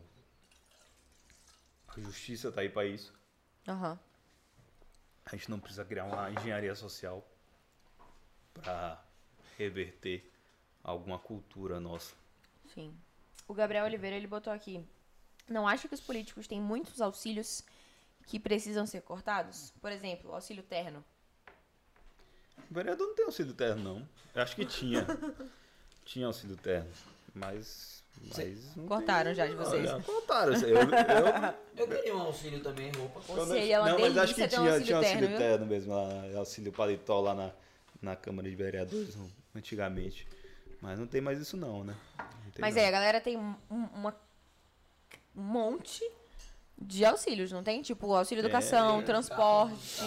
Não, tem, É, é, paletó. vereador não, mas os de- deputado é, estadual e federal tem vários, né? Eu acho que não precisava disso não, velho. O cara já ganha tipo 20 pau, 30 pau, sei lá quanto. O cara tem que ter uma estrutura. falando. Claro, o cara tem que ter uma estrutura mínima para poder, lógico, viajar, mas, É, mas pô. tem demais. Concordo. O cara que tá se lenhando lá, vendendo é, na barraquinha lá, tem que pagar a gasolina dele. O cara que não ganha pouco, velho. Eu acho, eu acho que tem muita. Tenta mudar lá, velho. Mas, mas vereador não tem auxílio terno. Joga duro. Ó, é, o Marcos Batista ele botou aqui. É, o que acha da apropriação dos símbolos nacionais para uso político? Por exemplo, a camisa do Brasil e a bandeira por movimentos bolsonaristas. Eu Eu não vejo apropriação de forma alguma. Tá pelo contrário, você está se sentindo orgulhoso de uma, de uma camisa da seleção ou, ou da bandeira. Eu prefiro muito mais uma pessoa que vai para a rua e fala: Eu estou defendendo meus valores, são os valores dos brasileiros e estampam a bandeira do Brasil, E a do gente- que aquele cara que vai para lá e estampam a estrela do PT. É, Então, é, pô, eu- não, não- tem apropriação. Né? É o símbolo nacional que deve ser preservado e, e, é, conservado, né? Não dizendo que eu apoio o movimento do Bolsonaro, Pô, eu no meu caso, né? Eu sou bem neutro com política, eu não, sim, sim. já, já deixei bem claro aqui. Mas eu prefiro que o cara ele valorize a bandeira do Brasil do que uma estrela Exatamente, vermelha. pô. Tipo, não quero dizer que eu sou. Tem orgulho da. Sim, sim, sim. Porra, estrela vermelha, porra, Brasil, pô. Tem brasileiro, entendeu? É, Mais ou menos isso, não quer dizer que. Só pra não fazerem corte aí falando que eu sou com certeza vamos fazer. Eu vou fazer. cancelado. CPF cancelado. Ó, o Gabriel Oliveira ele foi o mesmo que perguntou sobre o conservadorismo, trazendo o patriarcado à tona. Ele falou assim: é, mas esse povo não é o mesmo que fez criar a Lei Maria da Penha? Não entendi. É, eu fiquei meio confusa, eu fui até ler. Ó. Conservadorismo não acaba trazendo um patriarcado à tona? Um machismo que vem sendo combatido há muito tempo, onde as mulheres acabam submissas? Sim. E aí depois ele botou, mas esse povo Mas não o que, é o que o mesmo... conservadorismo tem a ver com o machismo? É isso que eu não consigo entender. Não tem nenhuma relação. Conserva- A gente está falando aqui, conservadorismo é você é, conservar os seus valores, né, é, suas ideias, é, su- sua história, sua pátria, é, su- seu direito à sua propriedade de se defender, as, as instituições, você respeitar as suas é, lealdades, lealdade à família, à, à vizinhança, à sua comunidade, à sua pátria e a Deus. Entendo, pelo contrário, as ideias cristãs é exatamente a ideia de você respeitar qualquer um. Respeitar seu irmão, respeitar qualquer um, independente da sua cor, raça ou classe social. Sim. O primeira, primeiro momento da história em que é, um pobre pôde conviver com o rico foi exatamente em uma missa. Então, é, é, não tem nada mais unificador para a raça humana na história, não, tem, não existiu nada mais unificador na raça humana na história do que o cristianismo. Então, a gente está aqui defendendo algo que não é machismo, não tem nada a ver com machismo. É, eu só não quero, repito, que ideias né, é, políticas de ressentimento sejam colocadas e impostas como políticas públicas ou políticas educacionais. Sim. Entendeu? E se o cara é machista a ponto de é, praticar algum, alguma violência como esse sujeito aí, prisão nele. Aí é diferente. Eu, eu sou a favor da prisão mesmo. O pessoal é meio a favor de passar a mão na na cabeça de cabeça. bandido. Então, vamos lá. E a diferença é grande. O, o- outra pessoa botou aqui. Quem disse que. Você já respondeu isso. Eu, sei, eu posso até lembrar o número que você vai falar. Quem disse que os seus valores são os valores dos brasileiros? 57 milhões de pessoas. Sabia? É, mas pô. Quem disse? Querendo ou não, tá. tá, tá Eu disse. Pô. É, é fato, é, é o- é o- que eu vejo na rua. Nosso povo é forjado assim. A história do Brasil foi essa. Quem chegou aqui primeiro foram os jesuítas. Os- São os portugueses. Essa é ideia que foi é, criada nas instituições. As instituições brasileiras foram criadas assim. O Império Brasileiro foi forjado assim. Nossa Constituição, todas as ideias que circularam, inclusive a partir dos nossos heróis, foram essas. Nossos heróis. Zé Bonifácio, Dom Pedro I, Dom Pedro 02, é... Joaquim Nabuco. Então, a gente pega, nossos heróis são esses. O que que te... Toda a sociedade tem ali as suas referências, são os heróis. Né? Nossos heróis, todos, são símbolos, né? Que são exatamente que, o que engloba o que a gente pensa. É- essas são as ideias que, que estão neles. Então, a gente vai falar que é diferente. Ele tá E o pirado. nosso povo é falou. cristão. Ele botou 57 milhões para 200 milhões. É, mas. aí, vamos fazer uma pesquisa para ver. Se você pega qualquer pesquisa, o povo brasileiro é contra o aborto. Você pega qualquer pesquisa, o povo brasileiro é a favor do direito à legítima defesa, direito de se defender. Qualquer pesquisa, inclusive no, no Estatuto de Desarmamento, o voto deu no que deu. Se você pegar qualquer pesquisa, o povo brasileiro é cristão, ou é evangélico, ou é católico, eu digo grande maioria do povo brasileiro. Você pega qualquer pesquisa, o povo brasileiro é a favor da, da família, do respeito à família. Então, acho que está respondida. Ele pode, não sei, mas o resto. Ele mora no Brasil, o Brasil é assim. A vida como ela é. É, e aí tem aqui, Gabriel Oliveira perguntou, o que você acha sobre o SUS? Sobre o SUS? Ah, sistema é, que é o que tem no Brasil, né? Eu não sou especialista no assunto. Aham. Não, não é minha especialidade saúde. Mas, enfim, tem, pelo menos aí, você vê, é, na, na distribuição da vacina tem sido até eficiente. Né? Talvez se a gente não tivesse o SUS, não teria sido tão, uma distribuição tão rápida.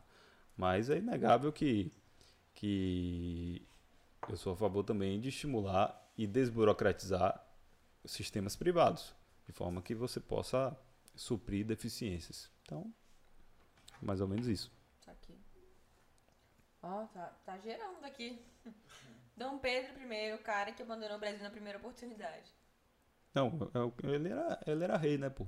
A primeira oportunidade foi quando ele nasceu. Quando ele saiu do ventre da, da mãe. Pô. É, ah, sobre o aborto. Desses brasileiros, quantos são mulheres contra o aborto? Guilherme Abreu. Aí ele tem que ver a pesquisa, pô. Mas a maioria da população é a favor da vida. É, fato, ele mora no Brasil. O Brasil é assim. Né? Bruno Rochu. Sorry, eu não vou saber falar seu sobrenome. O presidente é, é acusado de genocida, homofóbico, racista. E quando ele responde como ele quer, o povo critica o posicionamento dele. É. No caso, não, não é uma pergunta. Confirmação, é. né? Acredita que o Brasil é um país laico? O Estado é laico. É diferente. Né? A laicidade do Estado é uma coisa. O conceito de laicidade do Estado, inclusive, é um conceito cristão, criado por Gelásio I. A ideia, inclusive, é uma ideia também cristã. Afinal de contas, vem da frase de Jesus, a César o que é de César. Né? Separar a, a, a luta espiritual do, do poder terreno. Então, o Estado sim é laico, mas o Estado não é anticristão. O Estado não pode se posicionar contrário à sua fé e à fé da maioria dos brasileiros, que é o cristianismo. Então, essa é, essa é a ideia central é, do, que o do conservadorismo defende, né? que o conservador defende. Aham. Então, existe uma, uma ideia moral, né, que é baseada exatamente na, no cristianismo. Inclusive, a Constituição, o primeiro preâmbulo da Constituição, fala do poder. Do, Os poderes são baseados no poder de Deus. pronto. Poderes são- Você fez dever de casa, hein? Asse- Assessor ganhou mais seis meses. aí. É... Ah, o, o outro botou aqui. Não, a Laís Almeida botou. Ótima entrevista. Alexandre Aleluia é muito inteligente e transparente. Parlamentar que fala sem enrolar. Pô, obrigado. Palminhas, Qual o nome? palminhas. Laís Almeida. Obrigado, Luiz. E o Bruno botou aqui de novo. Qual pesquisa? Interrogação, interrogação, interrogação. Folha de São Paulo? Cara, Google. Uma carinha sorrindo assim. Em relação ao desarmamento civil, não foi nem, é, não foi nem pesquisa, tem, tem uma votação do, do próprio estatuto na década de eh, 2000. Pô, meu, meu Google tá bom demais. 2001 e o não ganhou, e o não, não ganhou, eh, por sinal, com uma diferença muito grande. Entendi, entendi. Pois é. Bom, Passei, passei, passei. único vereador conservador de, de Salvador. Parabéns, Xará. Alexandre Brito. Valeu, Aí valeu, você tem, valeu, Xará. você tem a galerinha Tem que. Ah, tem os aleluia minha aí, viu? Ah. Tem a galera aí. Tem a galerinha aparecendo aqui. Ah, Mas Alexandre, foi um prazer te receber aqui. Pô, boa demais, legal demais. ouvir, é, independentemente, tipo, como é polêmico esse assunto todo, e Bolsonaro. Ah, mas as três entrevistas eu te converto, pô. Você fica aí. As três entrevistas, você fica aí do nosso lado. Quê? Como assim? Vira conservador também. Eu tô refletindo ainda. Não, não, mas obrigado aí, política. Mas assim, é sempre bom trazer não só pessoas como assim, se a gente for falar da direita e esquerda. Direita e esquerda, a gente vai tentando entender, a gente vai. Vai ter um dia que a gente vai trazer os dois juntos aqui pra vocês se, se nossa atacar. opinião, assim, sabe? Tipo, Não, mas foi legal demais, pô. e agregando, né? É, E- espero que vocês tenham gostado. É, vou te Pra falar, gente é bem legal mesmo. A gente, é, pô, dou muita entrevista e tal, mas aquela coisa ali quadradona, você acaba não mostrando quem é, né? Exato, exato. E na real a gente até não, não costuma chamar de entrevista, né? A galera tem que... É, É. Parabéns pela entrevista e tal. A gente chama mais de como um bate-papo, gente. Isso aqui é um, é um bate-papo. a gente falou aqui de ideia. tudo. Até boa. desde a playlist do churrasco dele, até o. entra lá, Alexandre Aleluia no Spotify. Vou Até- deixar minhas redes sociais aqui. Deixa. É, Instagram Alexandre Aleluia, Twitter Alex Aleluia, é, Facebook Alexandre Aleluia, YouTube Alexandre Aleluia, Get, que é o de a rede social do Trump, É? Alexandre Aleluia, Nossa! arroba Aleluia, Como? e E o Spotify? canal da Telegram, Telegram. E o Alexandre Spotify? Aleluia. E Spotify, mas aí tá, tem as besteiras. não, não me segue não, me segue não. Eu fiquei curioso. Mas o Alexandre também tem um podcast, então ele também vive o mundo do podcast. Já teve um podcast. É, Ah, não, teve. tá lá, tá, tá no ar ainda. É, o podcast direto ao ponto. No podcast e no Spotify. Vocês acham lá, tem acho que quase 30 episódios. É muito legal. Começa, é, começa todo episódio com a. Com, a, com o discurso do, de Churchill na Segunda Guerra, a, última, a Hora Mais Escura, lá, que é o discurso famoso dele, que ele, que ele você vê que é de direita mesmo o podcast. Aí é, é legal pra caramba e tal. E, e aí, tipo, pô, entrevistei na época Rafael Nogueira, que é, que é presidente da Biblioteca Nacional, entrevistei é, Benê Barbosa, Legal. que é, é o cara do, do armamento civil. Tem um monte de gente lá legal que eu entrevistei. Que massa. Eu, eu tinha um programa de rádio, que o nome era Direto ao Ponto. E agora. Aí, É, vê que segue. Agora eu tô com- só com um programa de rádio. Na Brado. Massa. Pode fazer propaganda? Pode. Claro. É livrão. Aqui é livrão. Na Brado Rádio. é. Brado Rádio. Aí todo segunda, quarta e sexta, é, nove da manhã. Nove às dez e meia. Certo. Pronto, agora é bom que não bate sua audiência, tá? E a galera que tá online até agora, não se esquece de curtir, se inscrever. Se inscrever no Tamo canal, junto. Esse foi mais compartilhar. um break. Foi mais um break. Alexandre Lua, direita bolsonarista. Vereador, Vereador, pré-candidato a... Isso é segredo? Fã do Metallica. Não é mais, não, né? pra Nem que candidato. fosse. Não. Fã do Metallica, já foi anarquista quando era criança. Caraca, não, gente. Apaga isso aí. você falou, você falou. Tô gastando, tô gastando. Tô brincando. Mas é isso aí, viu? É, mais uma vez prazer. Esse é o Break Podcast. E a gente muito tá obrigada. Nessa caminhada aí também, né? Da comunicação, se amarrando, Pô, conhecendo legal. pessoas. Pô, e parabéns aí, pô, muito bom. Muito bom mesmo. É, sucesso total aí pra vocês, viu? Eu torço demais. Quando eu puder, sempre vou compartilhar aí. e Massa. Tá muito bom. obrigada. Muito Obrigado. Valeu. Acho que dá pra gente encerrar, né? Já foi? Oi.